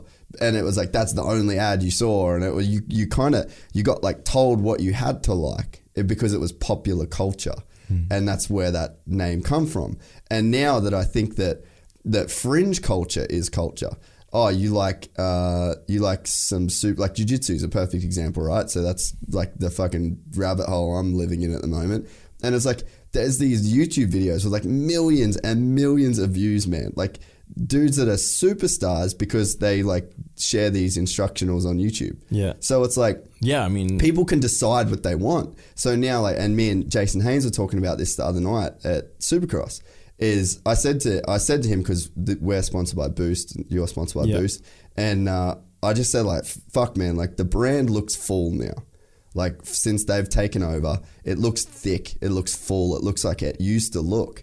And then I was like, I was like, it's crazy what you guys have done. I he's like, think uh, Boost has that OG Yeah. action sports feel to it. You know, like they're. It seems like a company where they're thriving to do cool shit. Hmm. Um, and I think that that generally, you know, and not taking away from Jason and his team here, but sometimes that comes from trickles down from the top. you Oh, know? 100% and. And obviously Peter being more of an old school guy, is a madman. you know, and is a madman, not afraid to, not afraid to do it differently. Yeah. And, and unfortunately, the way Boost is doing it is more normal to us, but it's it's now old school. It's a different way of doing it, and I think that that's like I generally look at and follow Boost for the obvious reasons of being an athlete, but you know, like when I see what is he? He's got to be twelve years old. The the one little skater they ah, have oh, that skate kid. that little skate kid like you know like i just think from you know their their involvement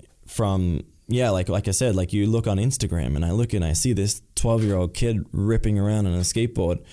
And then in the next one it's either it's it's me or it's bmx or it's the v8 guys. And i just think that that is that's cool. You know it- like you're looking like- at like here i am 36 Yeah. you know being With seen it all 12-year-old, yeah. with and but then with a 12 year old and as a you know as a dad of three and my oldest is you know only four years short of 12 year old i just think it's cool that a brand is looking after their og you Yeah. know i mean i've been around the Well, you boost made Boost, really. I've been around Boost In since this, they, yeah. they since they launched, um, and then you you see the corners from a twelve year old coming into you know X Games, and I think he had an injury, so he didn't get to do X Games, but you know all that kind of stuff, and I just think that that's really cool, and I I would I choose to be a part of Mm. something you know th- that I feel like's going places and and and things like that. So yeah, that's.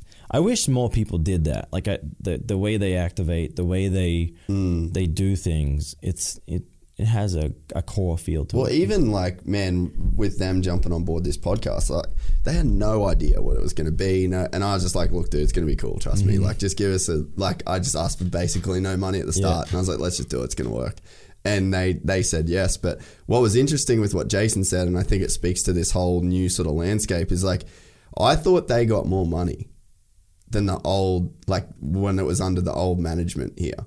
So I was like, so what I thought was that Peter gave them like way more money and then they just got to be everywhere, right? Mm-hmm. But what it was, like I was talking to Hainsey and he said, dude, it's the same budget. And I was like, how did you do this for the same budget? Like, what did, I don't get how you can just be everywhere.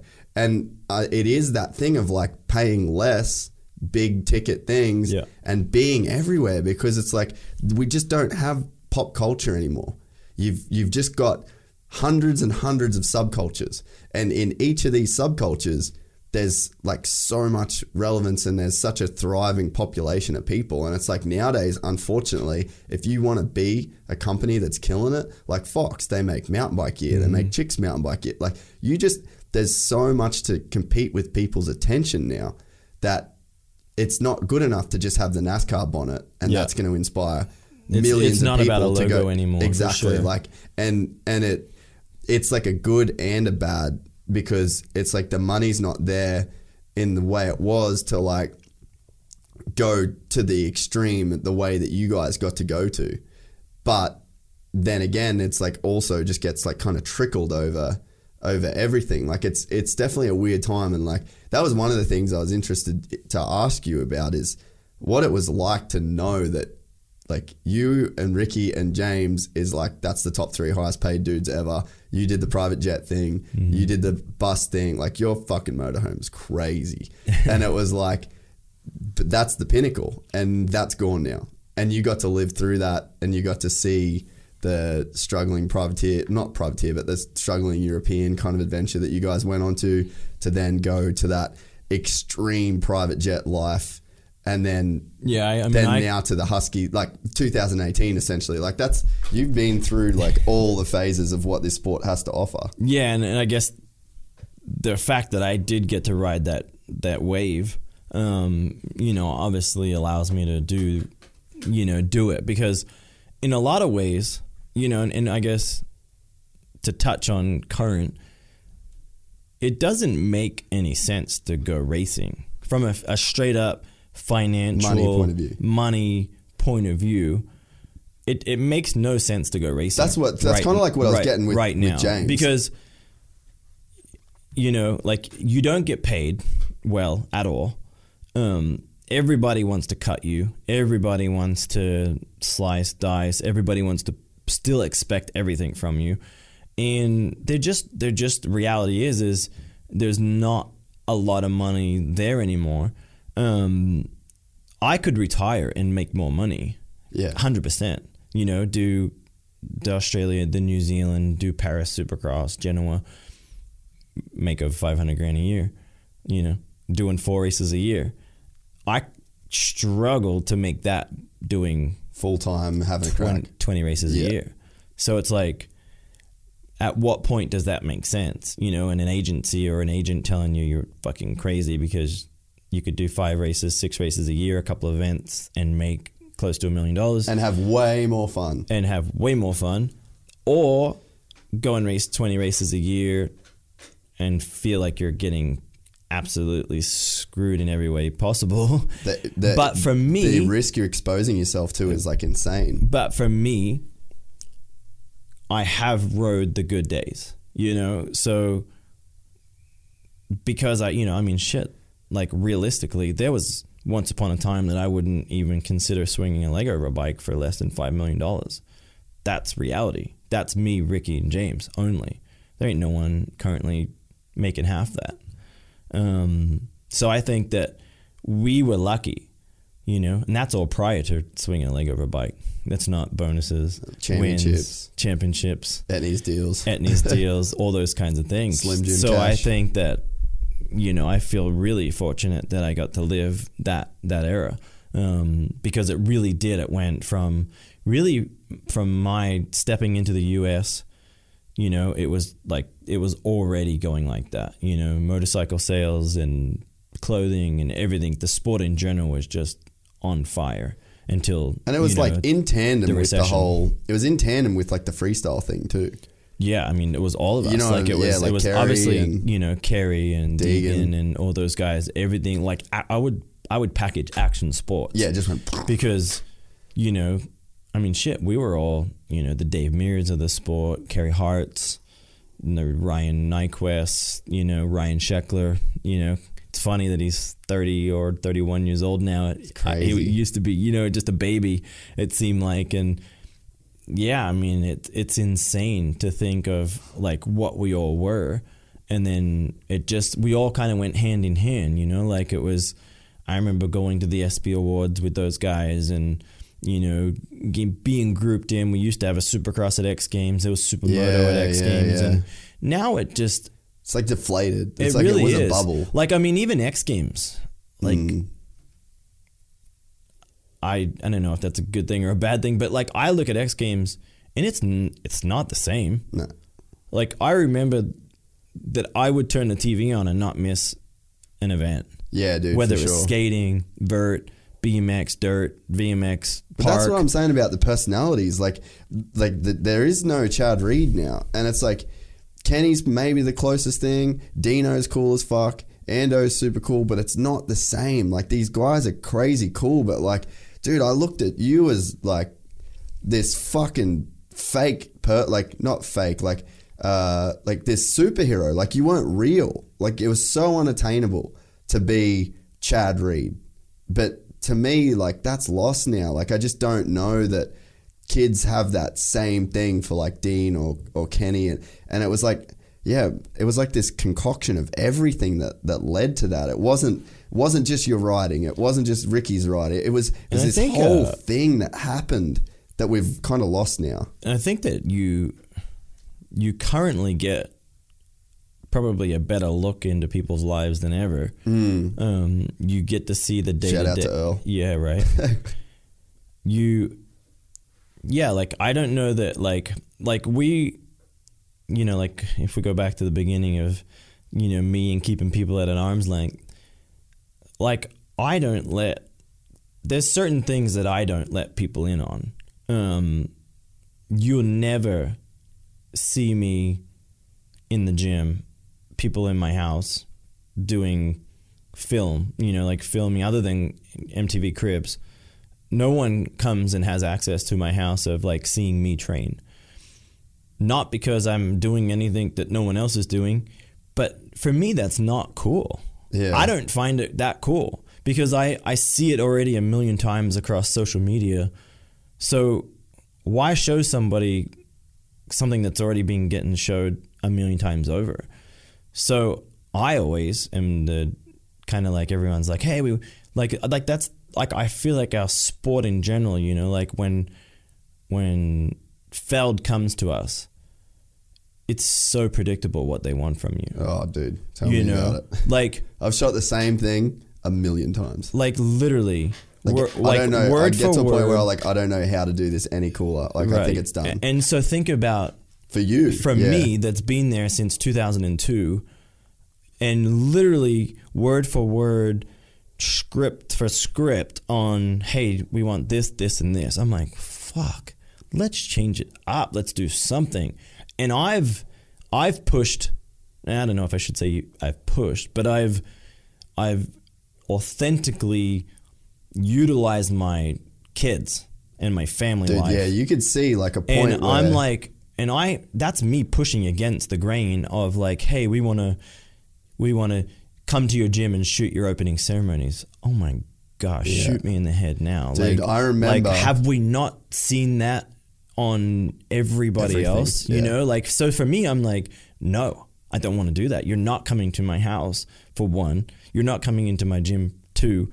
And I don't want to do that three, so Yeah. that's not happening. So let's figure out. Okay, I want my kids, and I always have. You know, like the last two or three years, I've had my kids in my opening ceremonies. Dude, I remember being at A1 when kids- the, the first time Yeah. that that shit come on. And it was it 2 2 was the first time you did that? yeah, oh, um, With yeah, the kids yeah, yeah. and The- you it was the- like you and Tate me- riding and it shit. was me and Tate riding, and, and then he uh, come out at the opening ceremony. Totally. The crowd fucking nuts. lit up, dude. Lit up. And I remember it uh, sitting and there. you can't. And I just you said, can't predict that. You can't. You don't know if that's going to be a fail A hit or or not. Because I mean, you're working at that point. He's four or five years old. You know, kids are not robots. They they only do what, What they, they want wanna do, do. yeah. So you're you know you're always um, you know you're at the mercy of whether they're having a good moment or not, Yeah. whether they want to Bring participate. in the stunt kid. Bring in the yeah, stunt bring kid. in the stunt kid.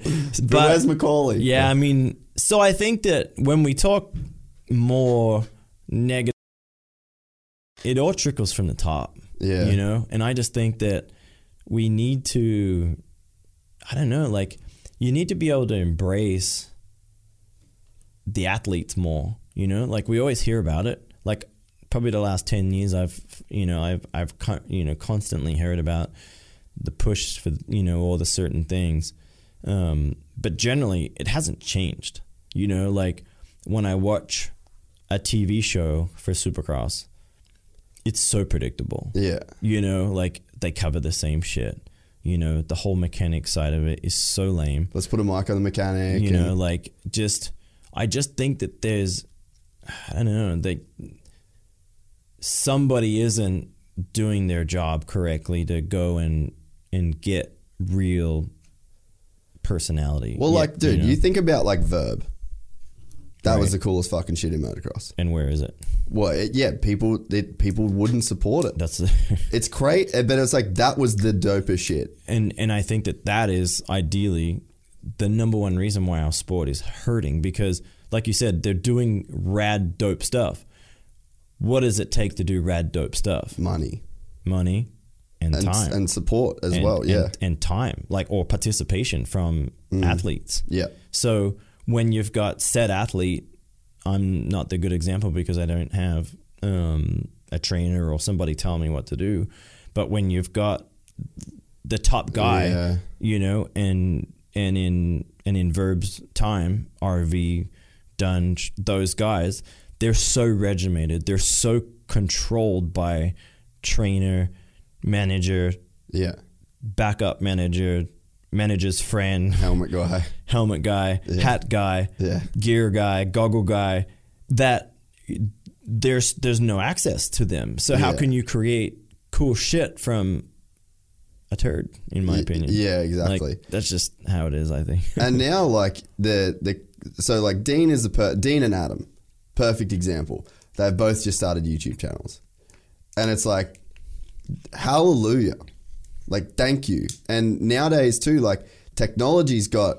Well, I think there's a there's a thing too that happened to where, and I think like Wes is a little bit a victim of his own success in a way where the production level, like the shit we used to shoot, was so fucking good that it got out of control. It was out of control for sure. Dude. Because then it was it always required. I mean, and you I shot was, with Wes recently and Yeah. Will, right? And Yeah, that, they like had the- like the art, they had the fucking the, the drone and, and you the know like what was the big uh, ATV deal that they yeah, had? the ATV, and then they have like the you know like the cables above my Exactly, supercross track, yeah. and so you you have to be you have to have an athlete willing to participate in a multi-day thing, and it's a lot of work. and it sucks because as a 36 year old that probably looks at things very differently than a 26 or when that I was at 26 you didn't you don't see the big picture that age. You're just mm. head down ass up you know doing your thing.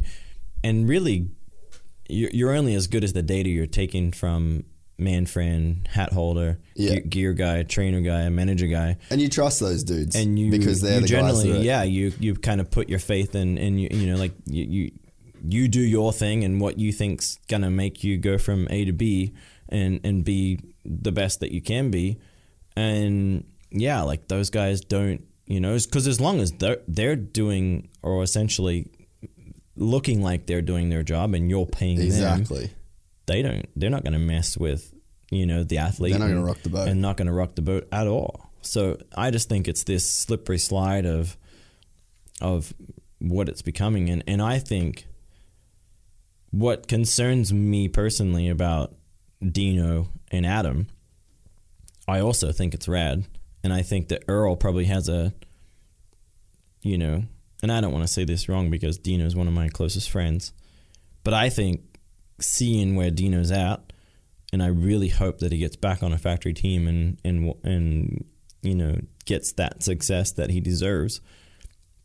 If that doesn't happen, I really believe Dino has a higher success rate of embracing his Yeah. actual real personality. Yeah. What's authentic, you know, authentic to him and fun for him, enjoyable for him. Um, but I do know that obviously the racing desire burns deep, deep inside him. So he's trying to do that. Trying to balance it. But I think if Dino and Adam are not successful in from a racing standpoint, that whole YouTube thing, People don't care. like there's certain people that don't care. And- Yeah. And, those people are Mitch Yeah. and race teams and factories and those kinds of people. Because now that would you know, like it's it's it's so easily viewed as like, oh, it's like they care more about this, their heads over here. But like we got you, all you have to do, and and I mean you're like bang on. But to that to that, like I'd say to the Mitches and the whoever's is like look at every other industry, every other action sport. You got free surfers, free riders, skaters that just make video parts. Like that shit still exists. There's dudes that like the best surfers in the world aren't on tour. So it's like every other sport has that, and it's like motocross is so stubborn and clinging to this race win thing. And it's like, dude, I'd never bought a bike in my life off a race win. For real. No, I agree. I had Hondas my whole life Mm-hmm. because my dad loves fucking Hondas. That's it. That's that's the long and the short of it. But gear, I bought on personality. Dude, my brother had every like every Thor set of gear that you ever wore from fucking 04 to 08. Yeah. You know what I mean? Like that sort of stuff people buy off personality. Mm-hmm. But I just I think that the bike ties I just don't think at least from a personal level and I just I don't know that many people that are influenced on a bike sales thing. I feel like that changed with KTM and Dungey though. Like I think that that was a point where it really was like okay, they're selling some motorcycles now off winning. And maybe Kenny did it a bit when he lit everyone up in the, those first three rounds when that new Honda came out. But like honestly, man, like I don't know that people buy bikes based off the race win stuff. I think that it's more that personality who's your favorite guy, and it's mm-hmm. not always the guy that wins. Yeah, no, I, I would I would agree. A, li- There's like a I, little I bit, think that there's sure. yeah, there's both sides definitely it. there's definitely ways that people can be persuaded that one Well, bike's like- better than the other. Per, perfect example. Sorry, to cut you off. How many Kawasaki's did you see in the 450 main event on the weekend? Yeah, only with the one One. that's that's supported by the you know the Australian Kawasaki guys. How sure. many? Who won the most main events in Supercross 2018? What brand? in uh, oh in AMA. yeah in the US just Kawasaki. uh, Kawasaki for sure.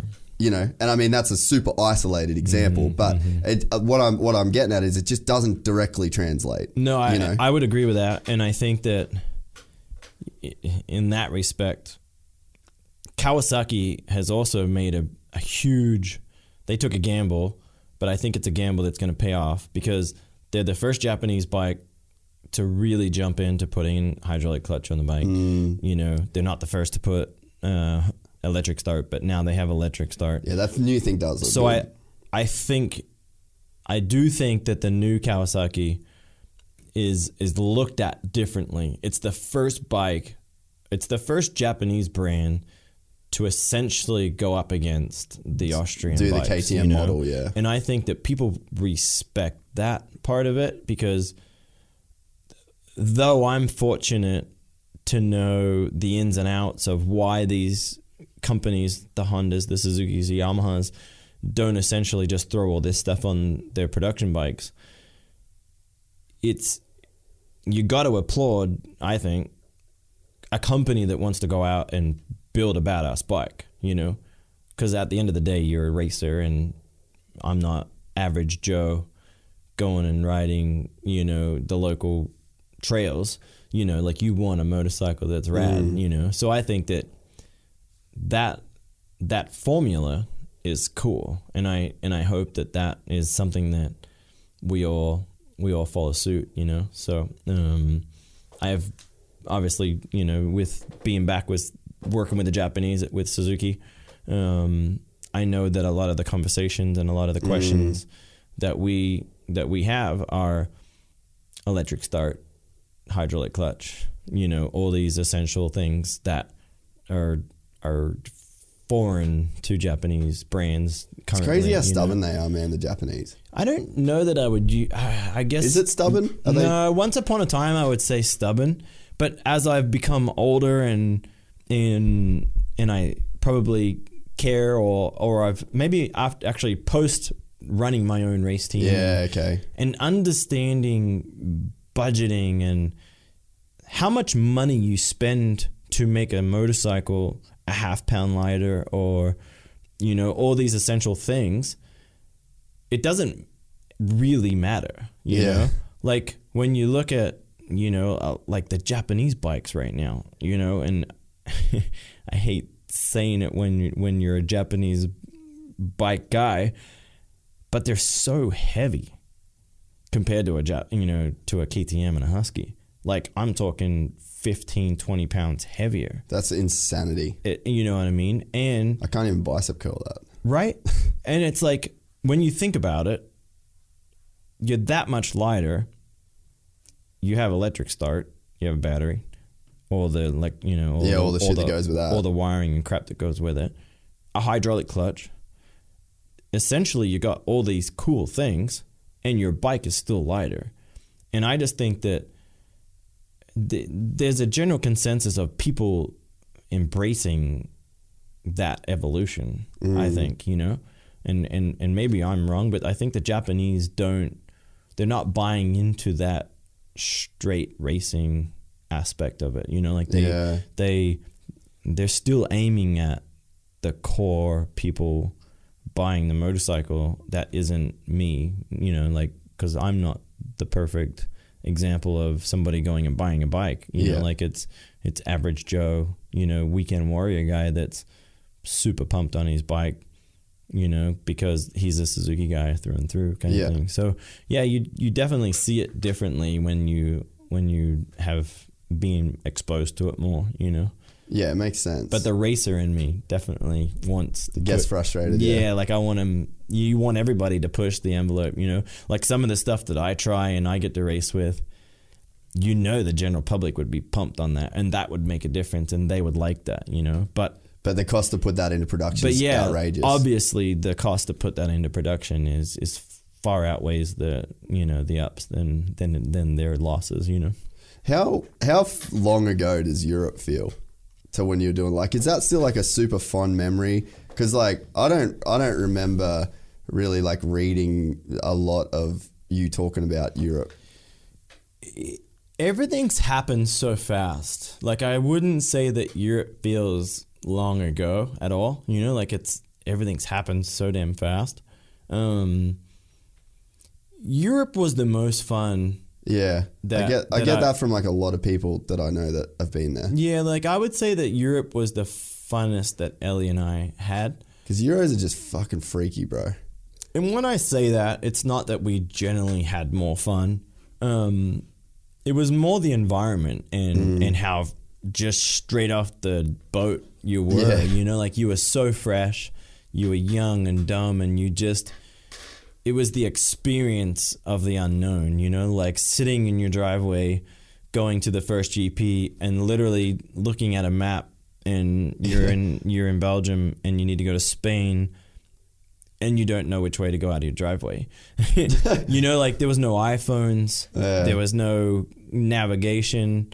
Um, you know, I recently spent 20 days in, in Europe with the with the family, and God, it's so easy now with an iPhone. You literally, in English, you know, put in the address that you want, press go, and it tells you in English where you, where to go. You know, back in those days, it was following a map down to a certain point, and then it tells you, okay, you got to go to M16, and then you got to, you know, through go through the pages M16, and then you follow it all again. You know, um, so I think that at 18 years old, Ellie, literally fresh out of graduation of high school, That is Um, insane, right? Can you imagine Tate doing that shit? Being like, And hey it- man, uh, me and my girlfriend, uh, the day she graduates, we're gonna fly to Europe. and that that's funny, you know, like when you think, when you think, when you put it into that content of of you, you know, your own child and things like that. Um, obviously, my obviously my own experience, I you know you want you have to embrace it because mm, you know like I'd be a hypocrite for for not. Um, so yeah, it's different, and but it's like what's funny for me is is when I when I look back at it all, I had nothing. I didn't have money to my name. I mean, yeah, I was successful and you know won two championships here and things like that. But that, I mean, shit, my salary was twenty five thousand dollars a year back then. You know, Balling. uh, balling. You know, like I literally, I think I had a HiAce van to my name. Um, other than that, two kids. You know, like for me, I'd I'd been pro two years. Um, Ellie graduated in two thousand. Um, so at the end of yeah, at the end of two thousand, like right after graduation, so she was accepted into into college, and she uh, I don't know if that's generally how it works all over the world, but um, in Australia you can defer do for the, a year. Do the gap year or whatever. Yeah, yeah. So she deferred a year, and we both essentially went into it. What was she going to do? Um, she wanted to do uh, childhood, um, like teaching. You know, like Oh, uh, yeah. Like kindergarten through you know first second grade, which is is what her mom does. So she loves you know from this the moment I met her, she's always been you know Very motherly. and- very yeah. motherly and, and, and looking after children and you know her sister's 10 years younger than her and and so she you know pretty much babied her the her whole life so um, yeah so here we are two 18 year old kids kind of just openly willingly embracing Just winging w- it. whatever's gonna come at us you know um, my mom and dad were super against it um, my decision was all about okay so i really thought about it like i think when i think now at 36 my thought process like it makes me proud because you're old enough to probably know but like remember johnny DeStefano? Mm. so you know johnny was racing at the time and was kind of like Kembla warrior. yeah. So Johnny was, you know, kind of at that point where he was getting hurt a lot, and you know, he, he was a guy that like had a work ethic, you know, crazy, like loved working out, training, all those kinds of things. But unfortunately, was he was on the smaller side, so you know, transitioning from 125 to 250 didn't necessarily go well. Um, anyway, long story short, I was considering um, asking Johnny to go with me. Um, and he would be able to help me training and you know basically do all the things that I couldn't do or at least I didn't know all the things about. Um, I had a high school friend, high school dropout. You know, he was good at football. Um, one of my still one of my closest friends. Um, I considered taking him, and I was just like, dude, like here I am. I'm gonna be on the other side of the world. I'm 18 years old. I'm gonna be homesick as shit. Do I want to be hanging out with dudes? you know, or And, And I'm 18 with, years with old. that comes partying and the partying, which I never was into. getting bitches. going and getting chicks, Yeah. you know, all those things. And I, like, when I think about it, like, I made a very grown up, advanced, beyond my 18 years of, on, on life. Um, and I just said, I, I really think that the big picture, I want to take Ellie. You know, like, I, you know, at that point, we, we spent a lot of time together. We didn't live together. I lived at home. She lived at home. We obviously she'd be either spent, you know, staying over my place or I'd stay over there. Um, and then I kind of was just like, no, I, I this is what I want to do. I want to take Ellie. So yeah, I told mom and dad, and and that didn't go well. When you were in Europe, were you in there? Like, were you and Sharky in Europe at the same time? Yeah. So me and Sharky both. Um, so me, Sharky, and and and uh, Burner Okay. all left. Um, all left Australia at the same time. Fuck, that would have been fun. So uh, so obviously Burner went to to the U.S. Um, and did the AMIG. Uh, what was that? The Edge, I think the team was called, or something like that. Um, and then it's kind of a funny story. So so obviously, what was it? The the MXGP in in Broadford in 2000.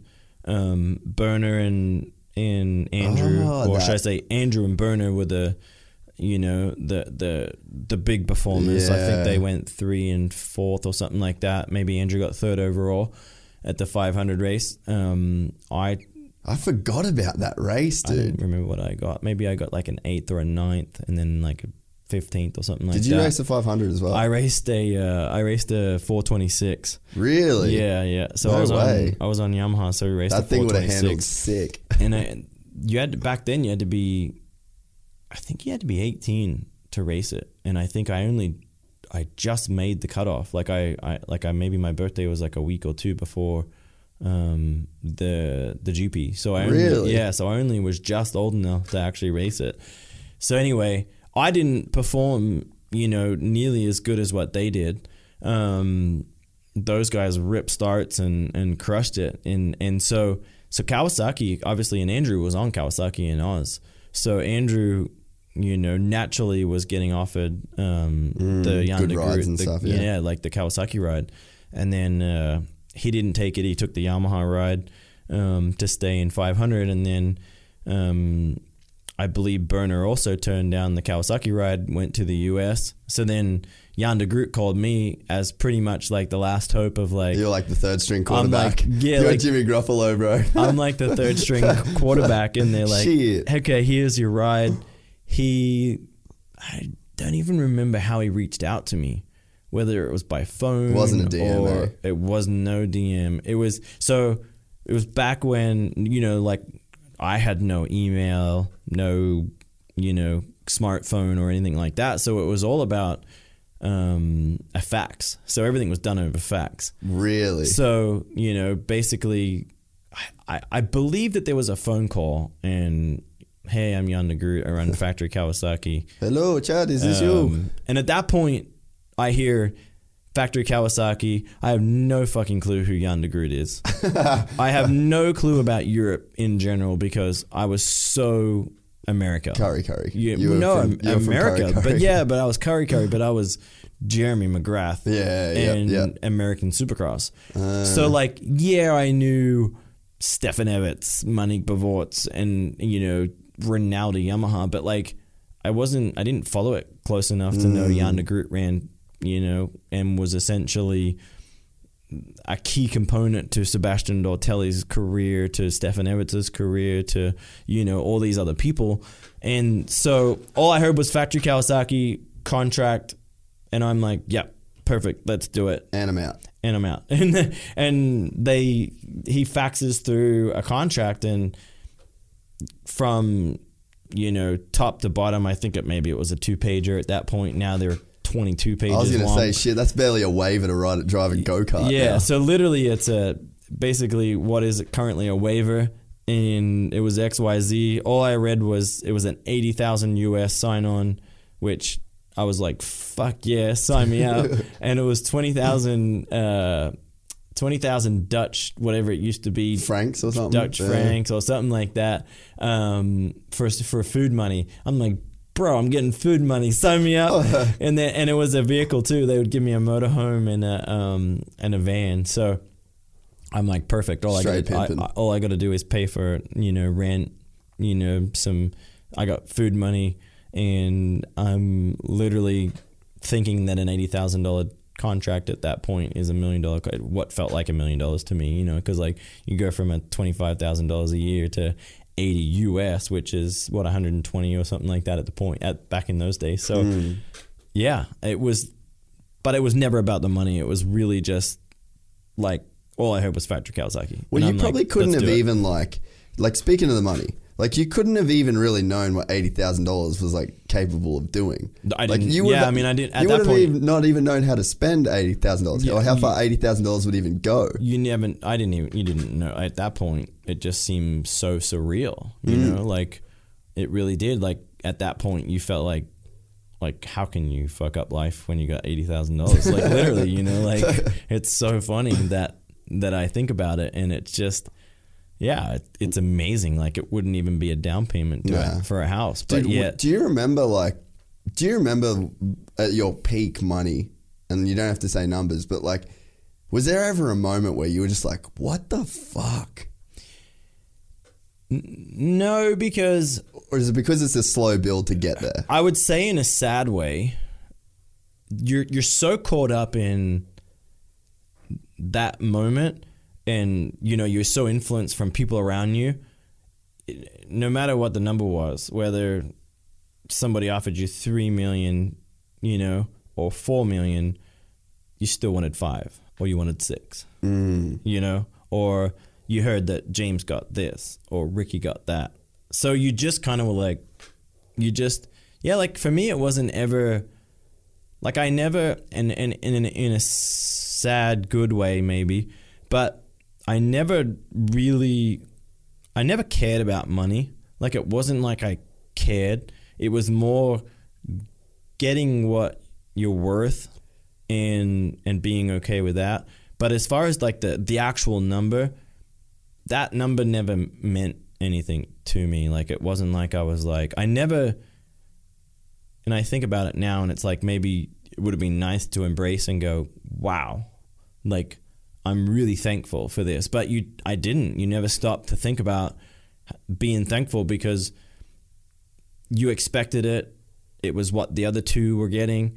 So it was like, sweet, all right, good. I was appreciative, massively appreciative, but like just I never took that moment of wow, that's really cool. Like who thought, you know, from a kid that grew up in Kurri Kurri would be signing, you know, a deal like this. Mm. That that never happened because that wasn't real to me because all I had in mind was win, win, win, win, win. And it was either win and literally it's that you're either first or last feeling. And that that was I think the shitty part of Ricky James myself era um, is that we were so th- just cutthroat, win or lose. That was it. There was Man, nothing I remember like, dude, I remember, I, I actually remember being a kid and seeing like photos of you in second and looking like you wanted to fucking kill somebody. and that was and And that was my, real. Yeah, and in my head, I was like, damn, I would love to get second, just like one time. Just give me one second, at, Yeah. like at a club day. You know what I mean? And like, I never, ever, ever understood until like nowadays. And because it's, it's not just you, like it's this machine that you're caught in, and it's all these people that you're around, and it's like, you know, the momentum from one weekend to a next, and then the championship. It's like, it's so much more than just like that 20 laps. Okay, I got second. Bummer. It's like it's everything, eh? Like it it consumes you. And I remember when Mossy got the podium for JDR. Mm-hmm. Bro, me and Jay, we fucking sprinted. we sprinted from our seats down, and my heart was racing a million fucking miles an hour, man. I was shaking. I was so happy. And I was happy for him. I was happy for Jay. I was happy for myself. I was happy for Nate Dog. I was happy for every fucking mechanic. I was I was so so happy for all of these people, and it, and I think maybe that was one of the first moments where I really got like some legitimate uh, insight into what it must have been like for guys like you to have and I think that- everything riding on it. And what's so awesome about like that experience is is that's a team of people that have all essentially worked hard, built a team and and gotten maybe not the ultimate prize, but a massive prize. In- in the- in the context and you're, and yeah. you're generally are happy for achieving that. And I was also happy with achieving those first wins and podiums and whatnot, or fourths in the 250 class in in my 125, you know, the first year. But it quickly just Changes. it quickly overcomes you, and you just become so competitive mm. that, and and and I guess that was probably the downside to racing Ricky is that that's how Ricky was. You know, like think about, you know, Ricky probably put on a, um, in the early days, not so much, but when you see Ricky lose in the early days, he, he became, he learned, he, le- he learned to be politically correct in losing. But in the early days, he generally fucking hated it, you know, and hated it every time after that. But But he learned to put a poker face on. but he definitely learned to put on a pa- poker face, and I could pretty much word for word tell you what he would say if he lost because that was his go-to words to cover it up, you know. Um, and I applaud him for learning that at a earlier than I was able to. Um, but it just you, dude, you just worked your ass off and everybody around you and it was like there was you were there was first to last. That was the feeling. And and it and it was it was so gnarly but so awesome all at the same time you know? Like there's parts of me that it makes me sad that you never embraced it, but it, I think that that's who you truly were, and probably why I still am here today is because mm. I generally loved working hard, trying to win, the winning feeling, and and, and though I haven't had the winning feel in a while, it still runs super super deep within myself, and you you know like you you want to put that puzzle back together, and and each you know each performance at that podium level from here on out would I feel like be embraced more, you know. Yeah, you Like- could you could see that with TwoTwo. I reckon like there was like a it was like a win, and but it was like a different win. It seemed like the emotion was different. It was more there. It seemed like more more gratitude, less expected. You know what I mean? Like because I feel like there's a point where like let's say Yamaha 04 Yamaha, you get that win, you just straight expect that win. Yeah, hundred percent. There's All the, no- I mean, all the way through, even even TwoTwo days.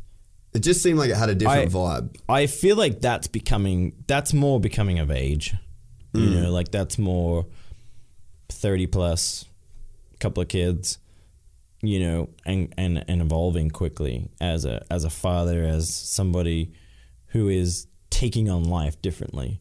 Um, because it my go-to is still there very you know like this weekend i don't come to australia and expect to lose or expect to have the performance that i had. I i really struggled this past weekend with with the track and being able to get the most out of myself.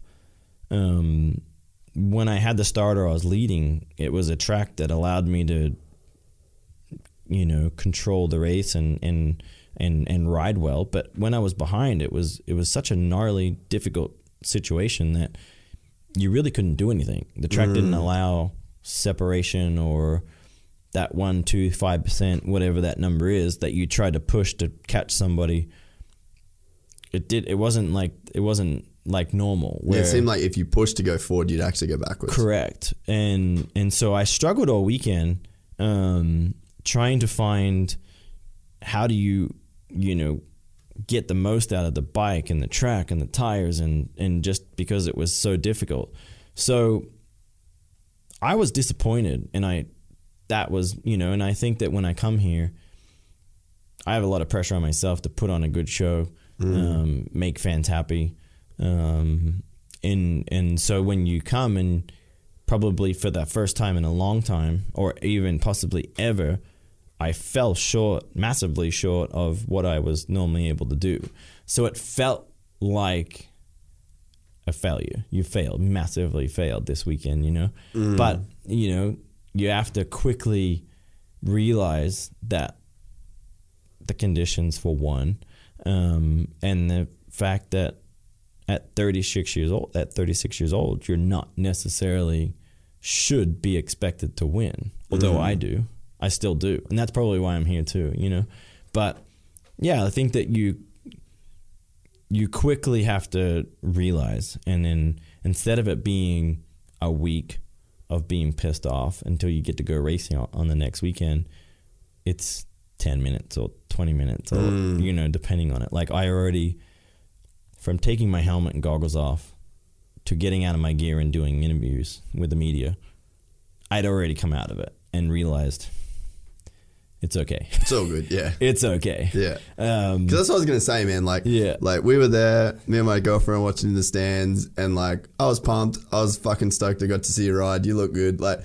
and it's like I don't want to say people don't care, but people don't care that you lost. Mm-hmm. People care that you came yeah and you showed up and you did the fan thing, and you were like, it. Chad Reed was still here, and like, and even you know if this JGR thing doesn't work out and you're not racing next year, like I got to see Chad Reed do his last race Yeah. uh, in Sydney, which I'm sure you'll be back next year. I'm sure I'll be back. You'll, and- you'll be back, but you know and- what and I'm we'll saying. figure you it out.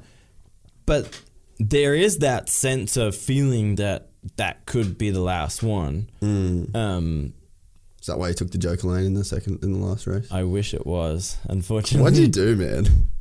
I uh, Just spaced out Nah, truthfully, and and I and I take full responsibility. I never went to a riders meeting. They had me Ah. working. So you thought you could do it every every race? I, I never knew that you couldn't do it every race. Makes sense. So yeah, I mean, for good or bad, I didn't I didn't know any different. Um, all I knew is I, I I'm not a fan of the triple crown thing anyway, or whatever we call it, triple for, moto format. I Mm. hate it. I'd rather go 20 laps and grind it out and have to let the best man win kind of thing. Mm. But, you know, like the world we live in, everyone's trying to create a show. And spans. Yeah, exactly. So um, I get that. So I just thought we were adopting Monster Cup way Mm. of doing it. I mean, that's tr- true. you just didn't show up. I didn't. That's so good. And I- That's actually better. That's like the best case I- fucking thing that you could have said. I think it's it's you know like I'm I'm disappointed that I that I assumed and I didn't even ask. but then it's like I also dude I worked my damn ass off and I did my job on signing ridiculous amount of autographs and, and meeting with the media and doing all these things. And and for whatever reason I never made it to a um to the riders meeting. And I know that those things I don't know if they are here but generally you know generally you only have one of those you know and it's kind of close. Like basically you do that in the US and then you go get ready and ride. Where here it was hours away from riding. Yeah. so yeah like ha- my schedule and and where they had me and what I had me doing didn't allow me to just be there I guess. Yeah, because even we did like the live podcast um, with like everybody, and I was texting uh, the boys, and I was like, "Is Chad gonna come on?" And they're like, "Nah." Like it's too Yeah, like it's- it's too busy, you know, like Yeah, because you yeah. just had so much stuff going on, and like, and I get it. I, I mean, I'm being the guy that pulls people away, and like, it's it's a lot harder than than people do think.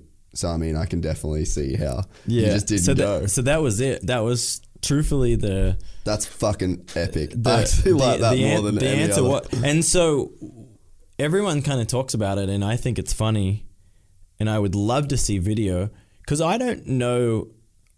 I don't believe that I passed anyone or did anything good when I did it in the second one. No, you, you come right out next to Jason, didn't you? Nah, that was the last one. Was that the one before? No, like so the the last one when I passed Jason, I had already taken it in the second one. So the first one I crashed, and I had there was like, you know, so Where so did it- you crash? I didn't even. I don't even remember that. I crashed coming out of the last turn before the finish. I was in third in the Oh first one. yeah, you I slid. lost it. yeah, Yeah, yeah, I lost yeah, it. yeah. So let me back up. So in America, you're so wired. I mean, you know, so Dungey and and RV have both missed The Joker the lane, Joker yeah. lane, and Yeah, you and, get and, in the and zone. essentially lost an opportunity to win million bucks. the million bucks or even the hundred grand.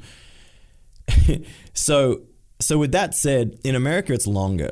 So you have to take it because if you don't take it, you're you're essentially cutting the course Yeah, um, or you're you know you're you're whatever. So here, it's actually a shortcut. So not taking it is you're penalizing yourself. yeah, So here it's not a big stress of like gotta take it, gotta take it, but you still have that thought process from only two and a half weeks ago, three weeks ago of racing Monster Cup. Yeah. And so the second one, I would really love to know w- whether I actually passed somebody or if I just took it because I thought, no, I don't want to do the whoops this lap, and I'll Yeah. just I'll just take the Joker lane, which I think is more the case. the Shannon shortcut. Shannon's, yeah, right. The shout- Shannon give- shortcut. Give him a shout Get out. him a shout out. There you go, people, for sure.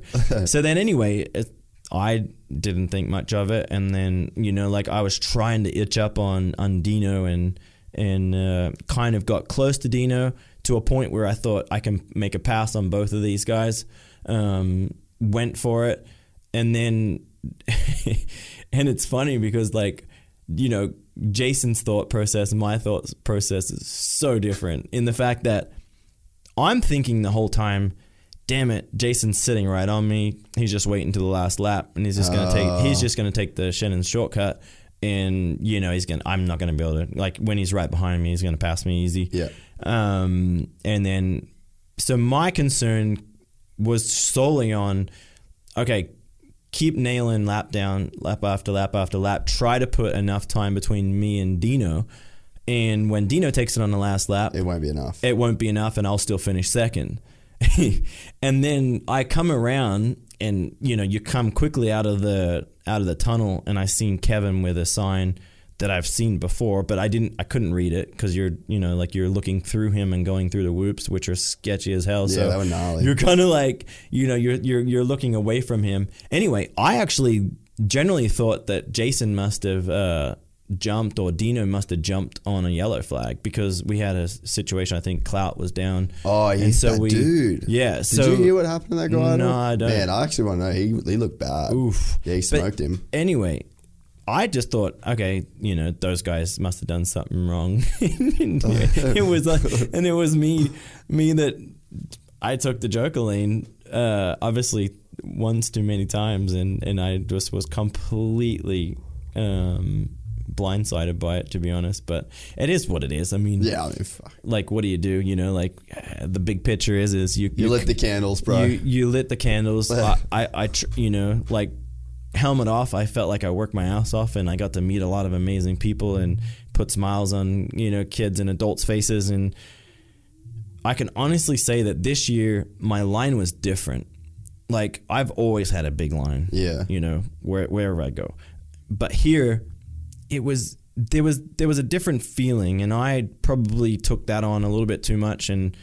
It, it was that feeling like like too much. You probably had a Like- bit too much like nostalgic kind of feeling. like I, like I, I, I'm always motivated and I, I love the pressure, but the pressure to perform and win in a situation where there wasn't a separation like normal, I couldn't rise to, you know, a, a- level that was better than everybody on that particular racetrack.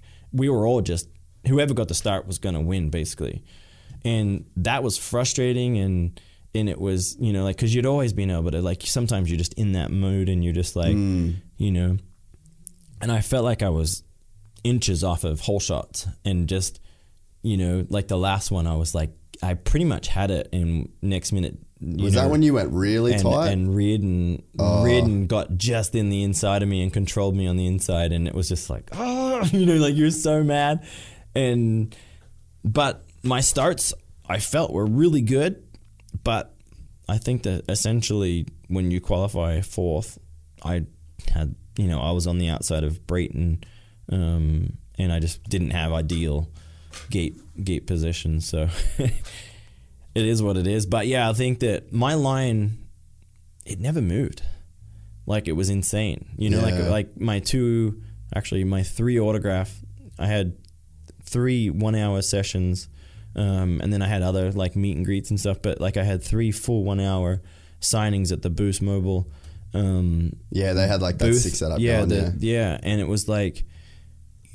You Dude, tr- a you lady try to come ta- up you to try us- to take it on and you try to embrace it, and it's mm. like you kind of like you try not to just be you know here. You try to be more out and just be thankful kind of thing. Yeah. And like I'm watching the line and like it generally doesn't feel like it's moving, and I'm just like wow. It's like it was wrapped around the whole pit area, and it was just like you maybe like I I don't know. I was more aware of it than normal Yeah. and so I felt you just wanted to you wanted to make them people happy. You know, Yeah. like you wanted to sign their thing, you wanted to high five their kids, and and it was it was tough. It was tough not to. Yeah, you can't. You know, you can't sign everybody. You can't meet everybody, Yeah. unfortunately. But you you generally want to put on a good show, and I felt that I did a good show, but just not the ultimate end result that I was looking for. Yeah, and that that's the thing. Like, I mean, I left there as a Chad Reed fan, going like, "Fuck, it was rad." I got to see him, and you know, I'll be in New Zealand, Yeah. so I get to sort of watch again. But like, the, the general consensus, I think, is that like it's just this appreciation of, of people being there, Mm-hmm. and it's like you know, I don't know, I, it is all about winning, and maybe it's like I don't know, maybe it's a loser's attitude to be like, "Oh, it's all about, all about winning," but it's like the kid's not going to remember you winning. The kid is going to remember the high five, and the kid's going to remember the the hey buddy, what's your favorite what's your favorite bike, and well, what bike you got, and then they're going to put the poster on the wall. It's like that's the shit that lives on Yeah. in these kids uh, minds, and it's you know not necessarily the race win, but it's hard to balance that with like the reason that you got to the level that there's a kid that wants your autograph is because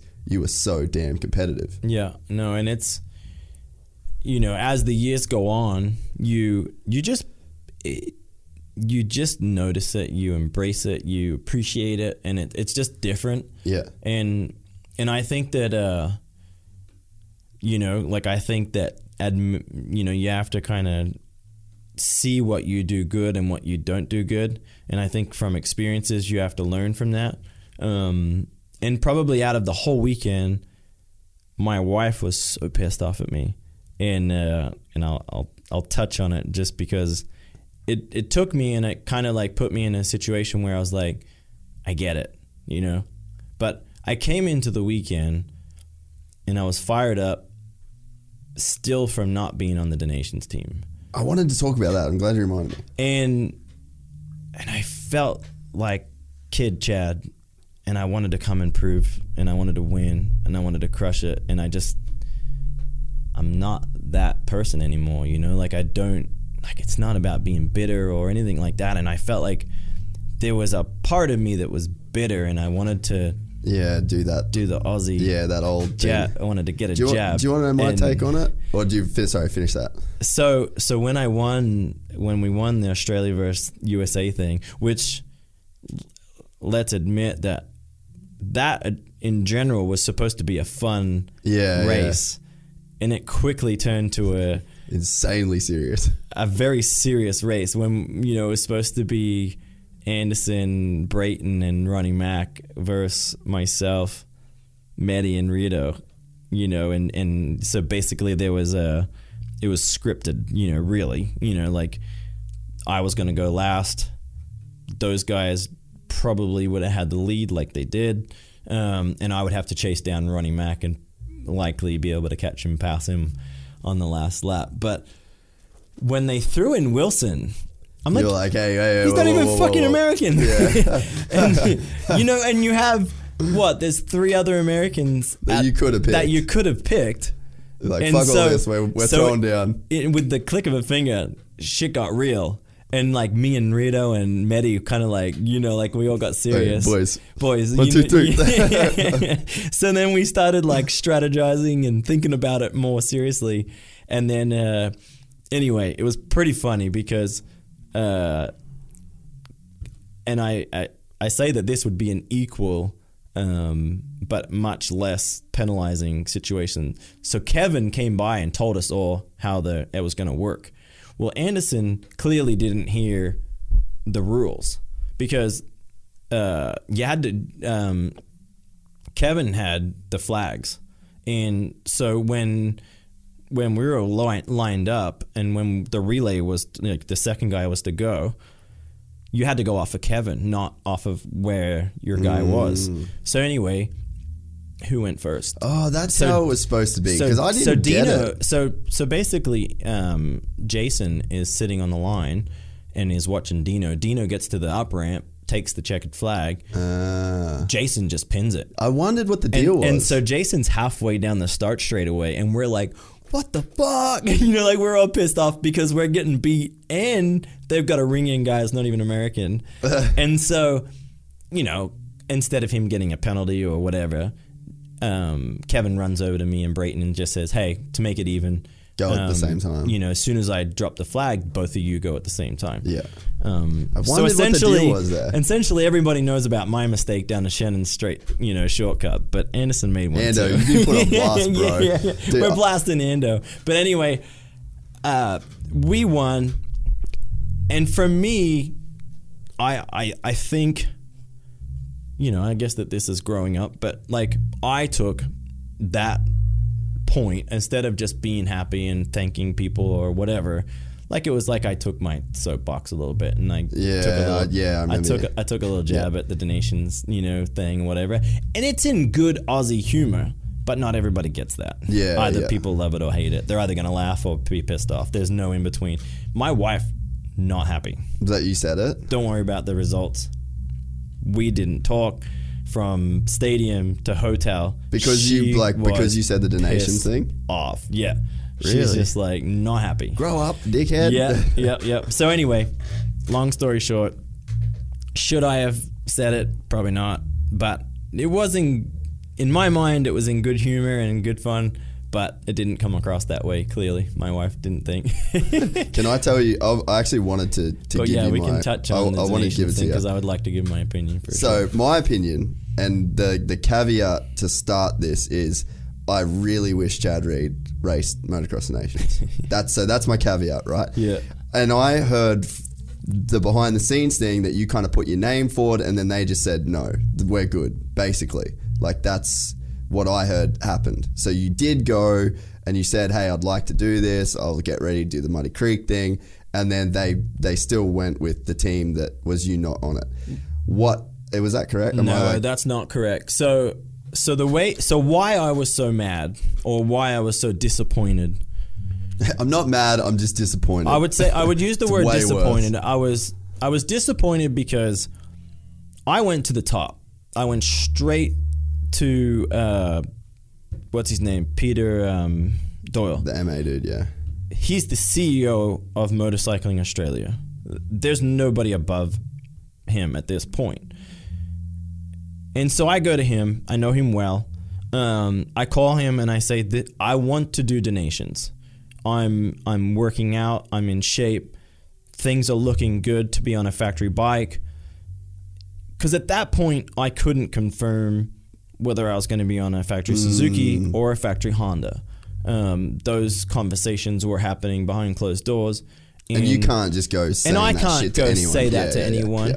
Although You gave him a good indication. although the C, you know, although he is the CEO of um, Motorcycling Australia, he's, you know, I don't know if you know Peter, but Peter was, you know, so Peter has a background. He used to be Mat Mladin's crew chief through all Mat Mladin's. That's pretty cool. So the guy's he's a He's been I mean he's a badass dude. He knows the ins and outs of sport, um, our sport, should I say? Anyway, long story short, I asked to be on a team last year, and basically nobody got back to me. And they announced the team on social media before I even was told no. So I was already pissed off from last year. So then this year, I, I said, you know what? I'm gonna I want to be on the team. Doesn't matter how mad I am. I want to be on the team. It's I want it to be my last because I am at a point in my life where like I don't want to be like I don't I don't want to do motocross anymore, you know? Like so I was I was I was in shape, I was training, riding, motivated. It was at a track I know very well. 2-hour flight, you know, it it all made sense yeah. They don't have the AIS involved as much as they used to, so the budgeting is much much more difficult. So bringing me People from America, Australia to America is harder than you what- at JGR. Yeah, exactly. So all things considering, it makes a lot of sense to have me on it. And so my conversation with Peter was, I want this to be my last. I feel like I've represented the country well, better than anybody in my sport. That's not an opinion; that's a fact. Um, and I, I, I believe that I I am willing to do the effort and put my best foot forward, and I and I I think I'm deserving of that position, and because of the fact that I was willing to work hard, not just because I wanted to come off the couch and, and Yeah, you were taking it serious. I took it very serious. You know, like it was me, it was me knowing what was happening behind closed doors and and what I was doing uh, during the day. So anyway, the conversation was Hunter and myself, and was it going to be basically? It was only ever between was it going to be Medi or Evans, and so at no point was Ferris I. said he was out. Ferris from the beginning was out, Yeah. and probably Ferris announcing so early on that he was out. That allowed me to go, okay, I'll be the captain of the team, sort of thing. the team isn't gonna be the best Australian team anyway. Yeah, yep, yep. You're yep. having, in my opinion, Australia is having an Australian Supercross round on the same weekend. So you shouldn't even really be getting your good Australian riders to des Nations because in 2018 nobody should be on a motocross only contract in Australia in my opinion. Mm. So at that point it makes all sense to have Hunter on the team. I think I could be, you know, equally as good. And Medi at that point didn't. Actually, I don't think he was contracted to do Supercross. I think he only had oh, motocross Oh, yeah. or something like that. So anyway, I was so it was lining up. it was all pretty much promised and and at no point did I think that I wasn't on a team. I mean, All I, right, so they had. You were fully assuming that you were on the team. correct, and Ah, I'm so talking I didn't from CEO detail. to Mark Luxic, big part of the team. My first time in a team in ninety, what was that, two thousand maybe. Um, you know, Mark's been a part of it from then. Gary Ben, I talked to Burner. Um, everyone generally I was on the team. It was going to be me, Hunter, and whether it was going to. Be Medi yeah. or or or Evans. Yeah. So when I, yeah, and then the funny thing is, is they called me, which happened to be at midnight, and I was driving home after a after a test at JGR, and I had a Suzuki in the back, factory Suzuki in the back, driving back to Florida um, after a really successful test, and and basically, you know, and that wasn't. It was public knowledge that I, because I posted it, that, Yeah. that I was testing, but no one knew that I was going to race a national and potentially get Yeah. ready, for des Nations, and that's what the whole thought process was Was yeah. was. So when they call me and tell me, um, "Hey, you know, you didn't make the team," and I'm like, "Fuck, who?" I was on the team. I was on the team, never Yeah. because I and that was I made that very clear to to everybody. Like I'm not calling to put my name in the hat, you know, because that's and I think that that is what really where it all goes wrong. A team should never be voted on. You should just have the best three dudes there is. Mm. I don't give a shit where they're racing, what bike they're on. Just pick the three best guys. That's easy, you know. That's how it's always been. Take the subjectivity out of it. Yeah, like now they have all this stuff, and I, they've always had it, but but basically politics are taking over. I think you know. Um,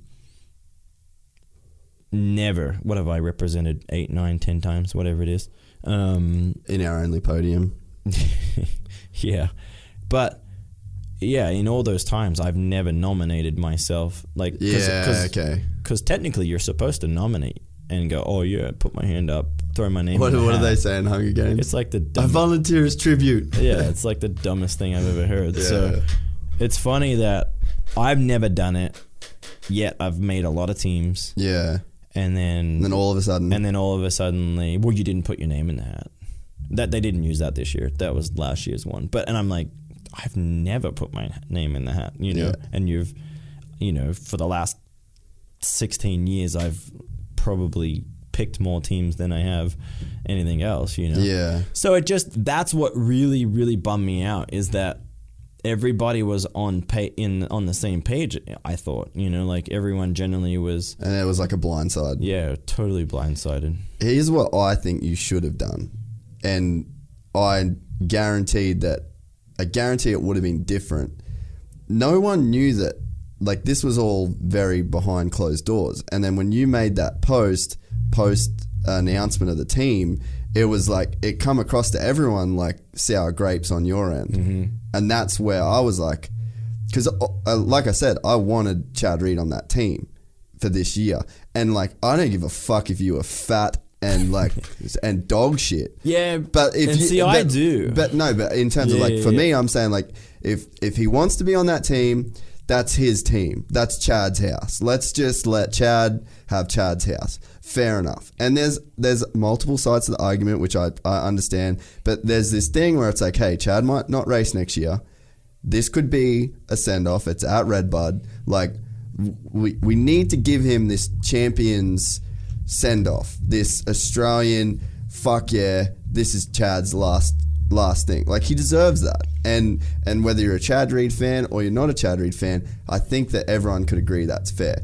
The the problem I think and it's hindsight obviously, but if you come out in like when all this shit started happening and you were like, "Hey guys, I'm putting in my name in the hat for donations, like fucking tag MA or you know what I mean? Like I feel like if there was some kind of like public knowledge before it all happened because like even, you know, like I grew up with Mitch and I like I didn't even hear all this stuff from them. So it's like all of this information isn't uh, privy to to the general public. Yeah. And I I when I saw it go down.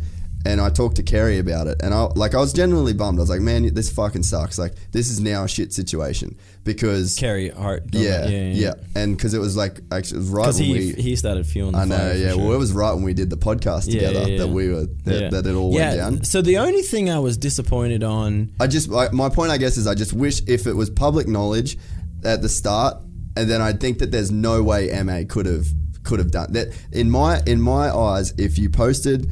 This is going to be my last Motocross des Nations. I'm so excited to if I get the opportunity. The public support that would have flooded in. See, but I kind of did a lot of pre, like, uh, like pre-announcement, and and and probably over the month. So I was I was in communication for at least four to five weeks with those guys before. before they announced it, and they were trying to figure out like what they were going to do, and and they're, and I respected that.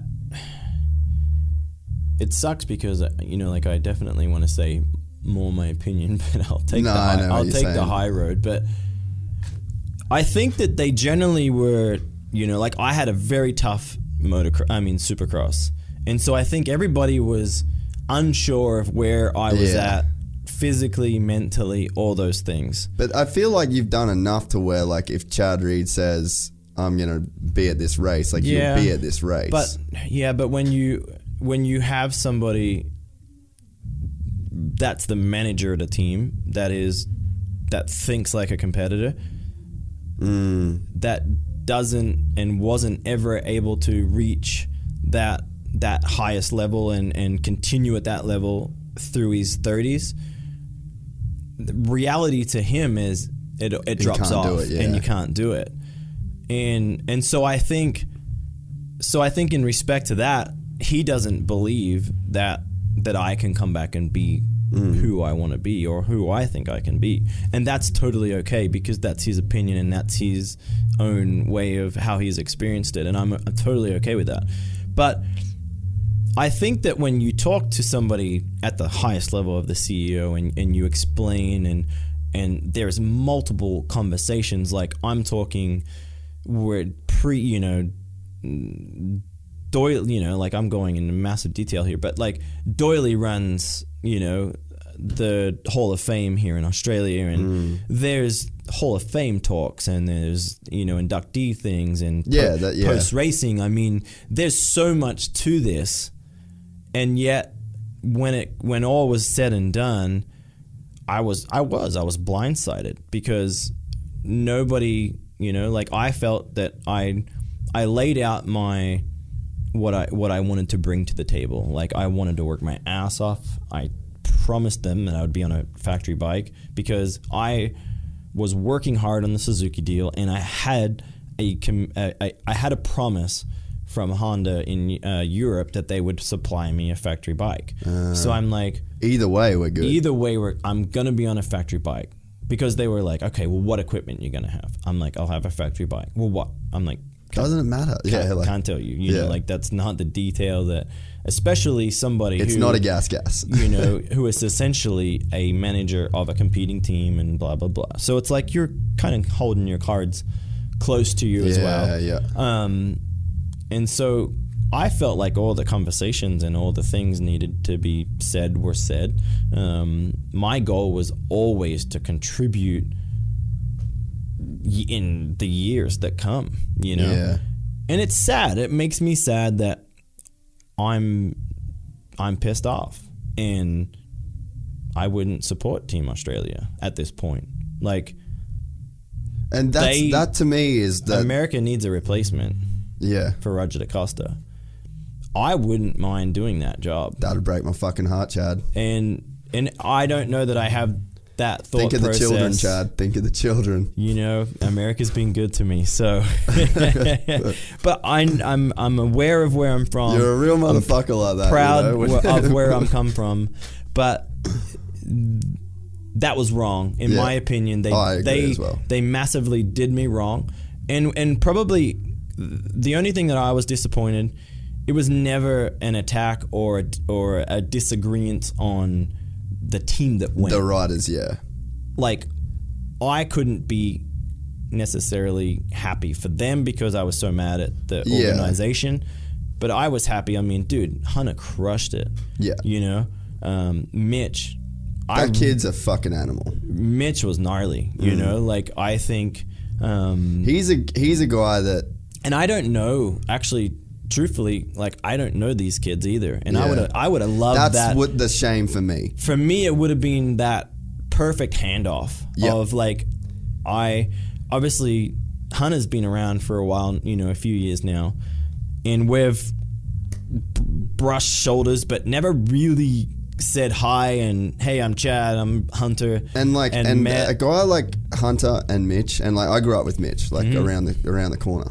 And they're like we're the fucking Chad Reed generation, man. And it's like and it sucks that like Mitch didn't get to experience the being on Chad Reed with Team Australia. Hunter didn't get to experience being on and, Team Australia. and maybe Chad, they you know? don't care about that. Oh, they know they would for sure. Yeah, bro. maybe like they a, do. a million percent, man. But a I million percent. I'm I'm a fan of racing and I'm a fan of the next generation, you know. And it would have been an, a real honor, in my opinion, to go and do my last one.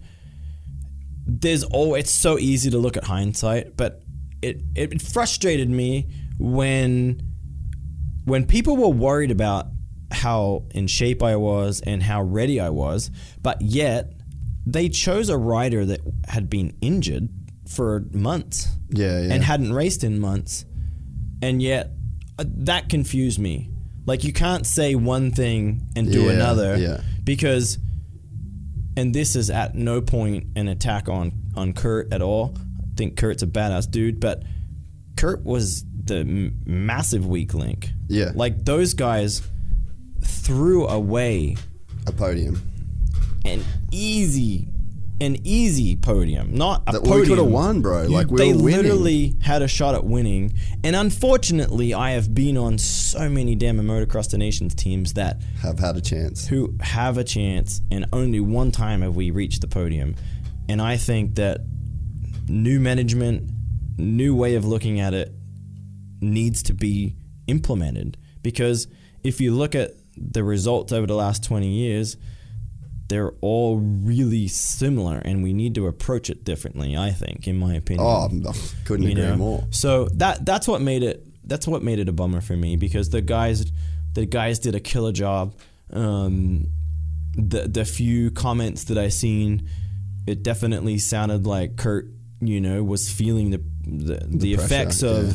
The effects of just not racing, and it's like it. I can tell you for somebody who doesn't race during the nationals and coming out, um, and that was why I was, you know, they're like, well, you have to race a national. I'm like, well, I'm not just gonna go race a national to prove to you that I can do it because it has to make sense. Yeah. Because I know what it takes at this level Better than anyone. better than anyone, at least I, in my opinion. But you, you, it all has to be. It has to make sense. You, you know, it's training, it's riding, it's getting the right bike, and and the and the preparation. You don't just show up off the couch and be successful. That's like at an at an AMA national that's 100 degrees and humid. You don't come off the couch and it be okay. So I was like working hard, working hard, and it was all working towards. And it was like I wasn't gonna do the last national, and then I'm like, no, I'm feeling okay. Yeah, I could do this. I think I can suffer for 20 minutes, and the last 10 is gonna be a torture. Yeah. Um, but as it worked out, I was actually not bad. Like I was actually in better shape than I thought I was. The bike was amazing. Probably got a little bit luckier with the mud too. Yes and no. Because without the mud, we would have had we would have had like the maybe the pace would have been a little faster and and and that would have been interesting to experience. But in the mud, Everything just gets My heavier and body heavier and heavier. my body was gnarly. Like I'm talking like you know when your boots are ten Yeah. at least ten pounds, twenty pounds heavier than what they should normally be, and like you know the ruts were this deep and just trying to get through and you're holding your feet Your out feet up, your like hip my my just my hip, hip Yeah. flexors and ac- adductors were literally on fire. Like that whole night I was cramping. Just like I would be in bed and I'd be like ah, ah! and my buddy that I was sharing a room with was like what the fuck's wrong with you? And I'm like dude are you okay? And I'm like no I'm not okay. He's like what do you want me to do? I'm like just don't do anything. Shut Oh. up but anyway. Coconut water, coconut water. yeah, yeah. But so I I definitely had my you know like the mud brought ugh, a totally different Yeah, was like aspect to it. Um, Six of one, half a dozen of the so I. I feel like it all would have been about the same. Um, you know, but yeah, it's it's a shame because I Is there a possibility that like with all of this that's gone down and now everyone's had a chance to like I feel like if you're MA with what went down, you can't sit there and say like, No, no, we did the right thing. You know what I mean? I feel you But know, I- like I now generally- that hindsight has been it's it's over and we can look back at it, like is there a chance that you can you know, get in shape and do next year and like and try and like fix it and nah, it's not about uh, for me. It's the it's it's the principle of it in the first place, I guess. Yeah, but the the whole reasoning of wanting to it to be my last one is is that I I don't want to do it anymore. You know, like I don't. Um like that that part of my you know, like yeah, like just that part of life or racing doesn't I'm not there anymore. There's no you know? draw. Like I don't yeah, it's it's it's really really difficult race to be in shape for.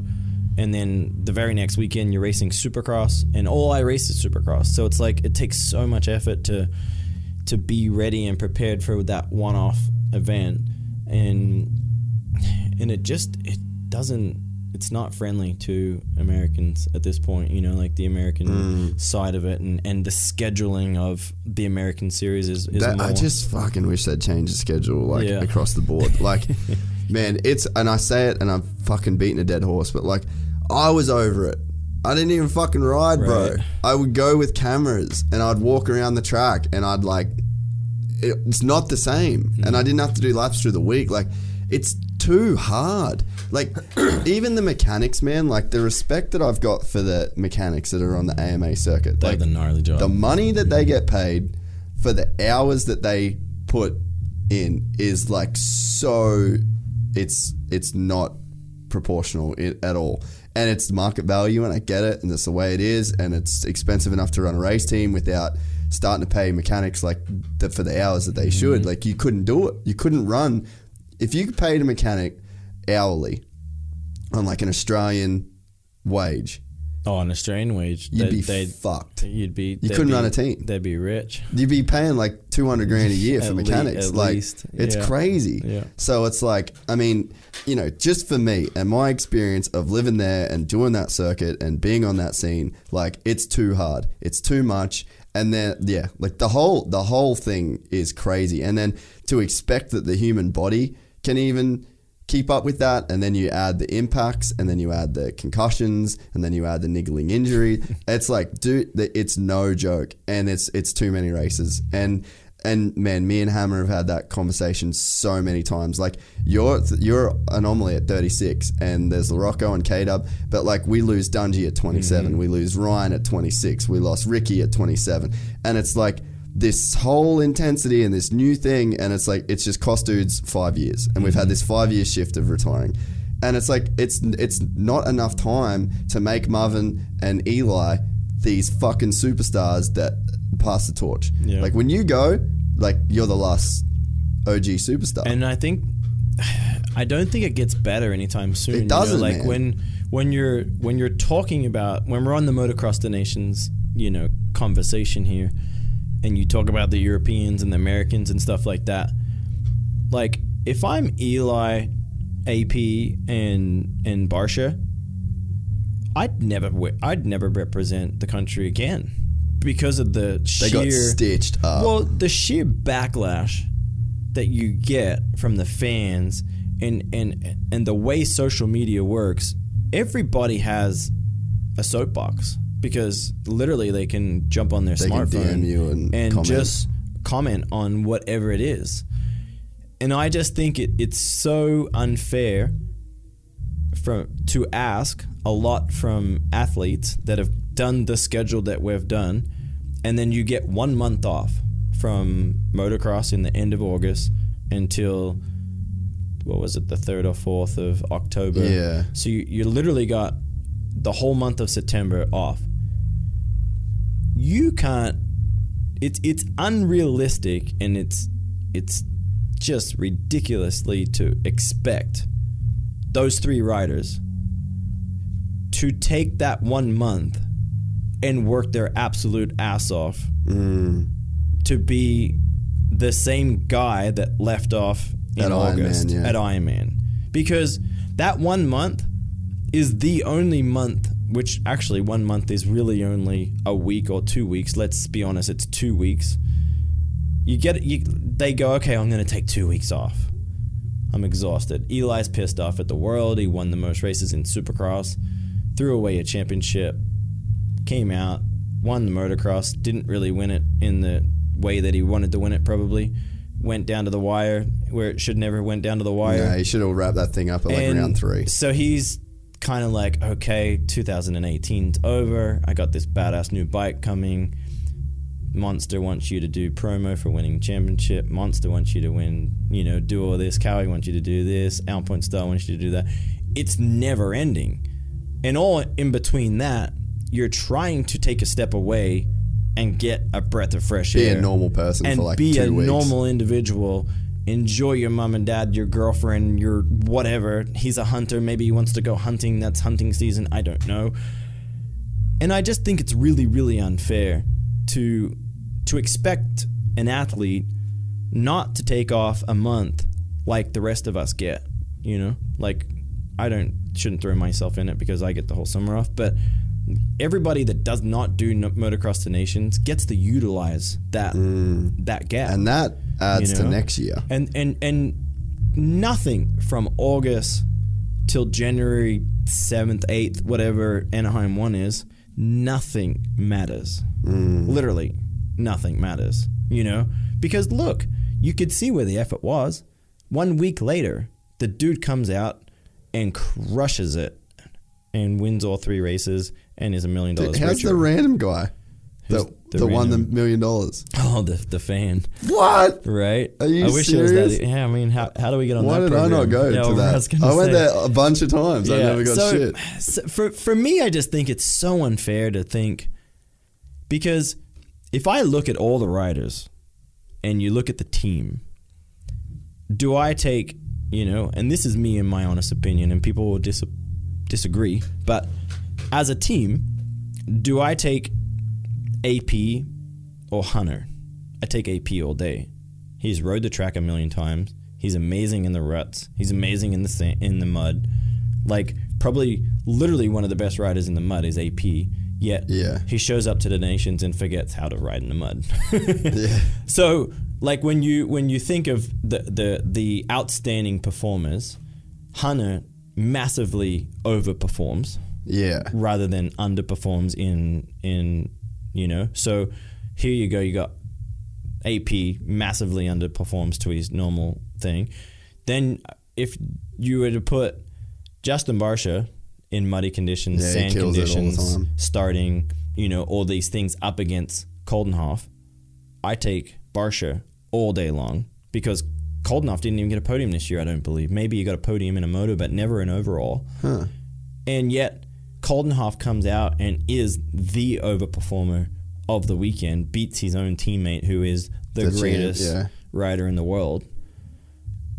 I, I like so you go, okay, what the fuck just happened? And then you know you think, okay, I put, I'd go up against, I'd put Eli up against uh, uh, Jeffro. Jeffro in in those conditions and on his own track and the boys just did not perform. And I think that when you look at why they didn't perform, I just think that it's it's fair, you know. And it, is it right? No, but dude, you just those dudes raced the week before and they jumped on a plane and they they just Just carry business you, as usual. You just business as usual and you carry momentum. And what a, a lot of people don't understand when you do des Nations and I don't care whether it's at Budds Creek or it's at um, or it's at Redbud. 95% of those people, or maybe even 98, whatever the percentage, Yeah, not a it's percentage guy. going for America. But literally, 95% of the people riding on that racetrack are GP guys. You only have, you know, the three Americans that are an American based riders, and then maybe one on the Australian team, which has been me in the past, maybe two of us from Australia. So you probably got five people that are from AMA. The other, what is it, 35 or 36 people are, are GP guys. So they ride at the GP style. So that track doesn't doesn't you know uh, develop anywhere near what you're used to it developing. yeah, that's true, man. So And you think like the actually the lines? The lines are The so way that they different. the way the way the Americans Have ride. you felt that at other places? Oh, dude, when I go to des Nations, it's it's a tough weekend. Like it's really really tough because your bike you have to you fight your bike the whole weekend because it's just it's set up for AMA, you know, and when you I would like you know. Jeffrey has shown up and you know he did well last year at, but at there's, a, there's an asterisk there because Hurl, uh, Eli was just trying to get it done and win the title. I agree. He's not. He's Eli ain't gonna fucking send it to beat Herlings. He don't care. He wants that million dollar fucking I- bonus, bro. And I honestly think that Marvin threw it away more than anything, you know, because Yeah, that was crazy. that was crazy. but but I've rode Ironman twice now, three times now. It's a it's as close to any European track that we have. Like I Mm. mean, if you're a European, dude, show up there because that is a European track. Even more than Dilla. Uh yeah. D- Dilla's Dilla's not super Euro, I don't think anymore. It's really ruddy. It's it's, it's Yeah, different. okay. Yeah, yeah. Like Dilla used to get real flowing and kind of outside, inside, really European. Um, because that's what the Euro guys. Euro guys are all momentum. You know, like they only ride motocross and they ride a lot of sand in the winter. And then you so, have to carry So you have to carry speed. Everything starts on the outside. It comes across. You carry through the middle, and then you you know like it's all like that. America, we nine ten months of the year. All we care about is supercross, stiff ass suspension. Our, our motocross tracks are ridiculously deep and watered and muddy. So literally from start to finish, they're like riding in the mud anyway. So you just have these motorcycles that don't work in bumps and and they don't they you know like they just you pin it down the inside, you brake heavy, you jump in a rut and you accelerate off and and that's that's the style that we have become accustomed to. And I just Yeah. think that the Euros have a different way of riding motocross and, and they always And because the and majority, the majority Euros, they're developing the lines around the way that Totally, they ride. yeah, I've yeah. never thought of that. you know, and then I, feel mean, like I got a black belt in motocross, and I've never thought about. It. Did you that. go to the race? No, I didn't go this year. I can't go back to America for a bit. but I watched the event, and I've never, you know, in my 17 years of being in America, I've never seen Redbud look like that. Yeah, it you looked know? different, eh? Oh, it's totally different. Because like, you can recognize So talk about like you know talk about taking a home court advantage away. and just pissing it in the wind. yeah, It probably did it worse because they went there with like an expectation, and then when they got there and the expectation wasn't met, they were like, "Oh yeah, shit!" Yeah, and I think Eli started off on the wrong foot. You know, like I, I think that you know APH shit in the qualifier, and from what I understand on the inside, didn't really feel himself, or he was you know fucked up his shoulder. Um, Eli, you know. Probably starts off all excited and, and it's all fun and new, and then suddenly your bike breaks and you're pissed off at the world. And Yeah, you've got like, "Get me out of here." 12th gate pick and what, 34th gate pick or whatever Just it is turns into a long ass day. that turns into a real shitty day real quick. So I, yeah, I mean, I, I, I actually felt really sad for those guys. Mm. Well, hey, I know you've been here like a really long time, probably longer than you thought. Um, so I'll be able to let you get back to Oh, life as Chad Reed. Dude, I really appreciate it. I hope you had fun. Um, I hope it's different to what people normally make you do. Um, and for me, like I said, it was always this thing where it was like I never got to talk. I never got to like hear your side of things and feel like you were always giving us just enough to like, you know, either that love or hate thing. And, and to sit down and to do this was super cool. And, and you've been the most requested person by far. Like I Oh, literally that's get three DMs a day, and That's I'm not awesome. not joking. Of like, get Chad Reed, get Chad Reed. I want to add one thing that I always get asked. yeah, and, add whatever and you I, want. And I think it's important for I think it's important for the core fan to understand me from a different or at least open their mind up to something different and then maybe an Aussie rider that's listening that would think about something a little different. And I think that a common thing that I get in Aussie is always, you know, like uh, they assume or they think that you're you just become an American. And and I would say my answer to that would be when I left and I, and and at 36 years old and and probably fresh off of you know this week and spending time and just you know like through this whole podcast I've been more just you're in a different space. You're aware of things that you were never aware of as a kid. You're aware of taking on and seeing and feeling all these things that you used to have.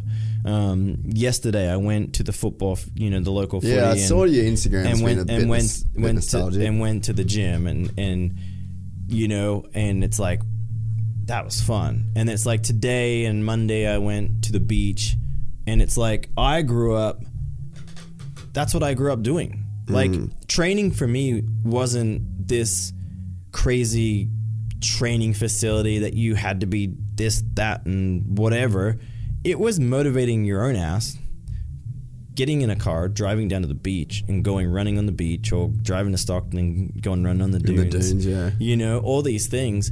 And I think that it's funny. And, and last week I spent, uh, we landed in the U.S. on, on Tuesday, and we were there to Sunday. And it's, it's, it's amazing to me how beautiful Sydney is. Yeah. And I'm like, Dude, I had that exact thing yesterday. you know, bro. like I'm like, dude, this it's badass. Like Yeah. I think it's a beautiful city, you know, and the view I had, and and it was like I could live here, and I never, I never let myself believe or think that I was missing out on anything, you know. Like I left young enough Yeah. that I was like, fuck Australia, it'll always be there. If I go back, and you know, and I always embraced America because most everybody that I know always has something that they hate about America and they stuck on it. And I I don't have that and and I'm still there and it and it's still providing me life and and a job and a career and all these things. And that's where I always wanted to be. And I think that you have to embrace where you are or where you want to be or where the you know what do you, how would I say it like where the the things are that you want in life. Yeah.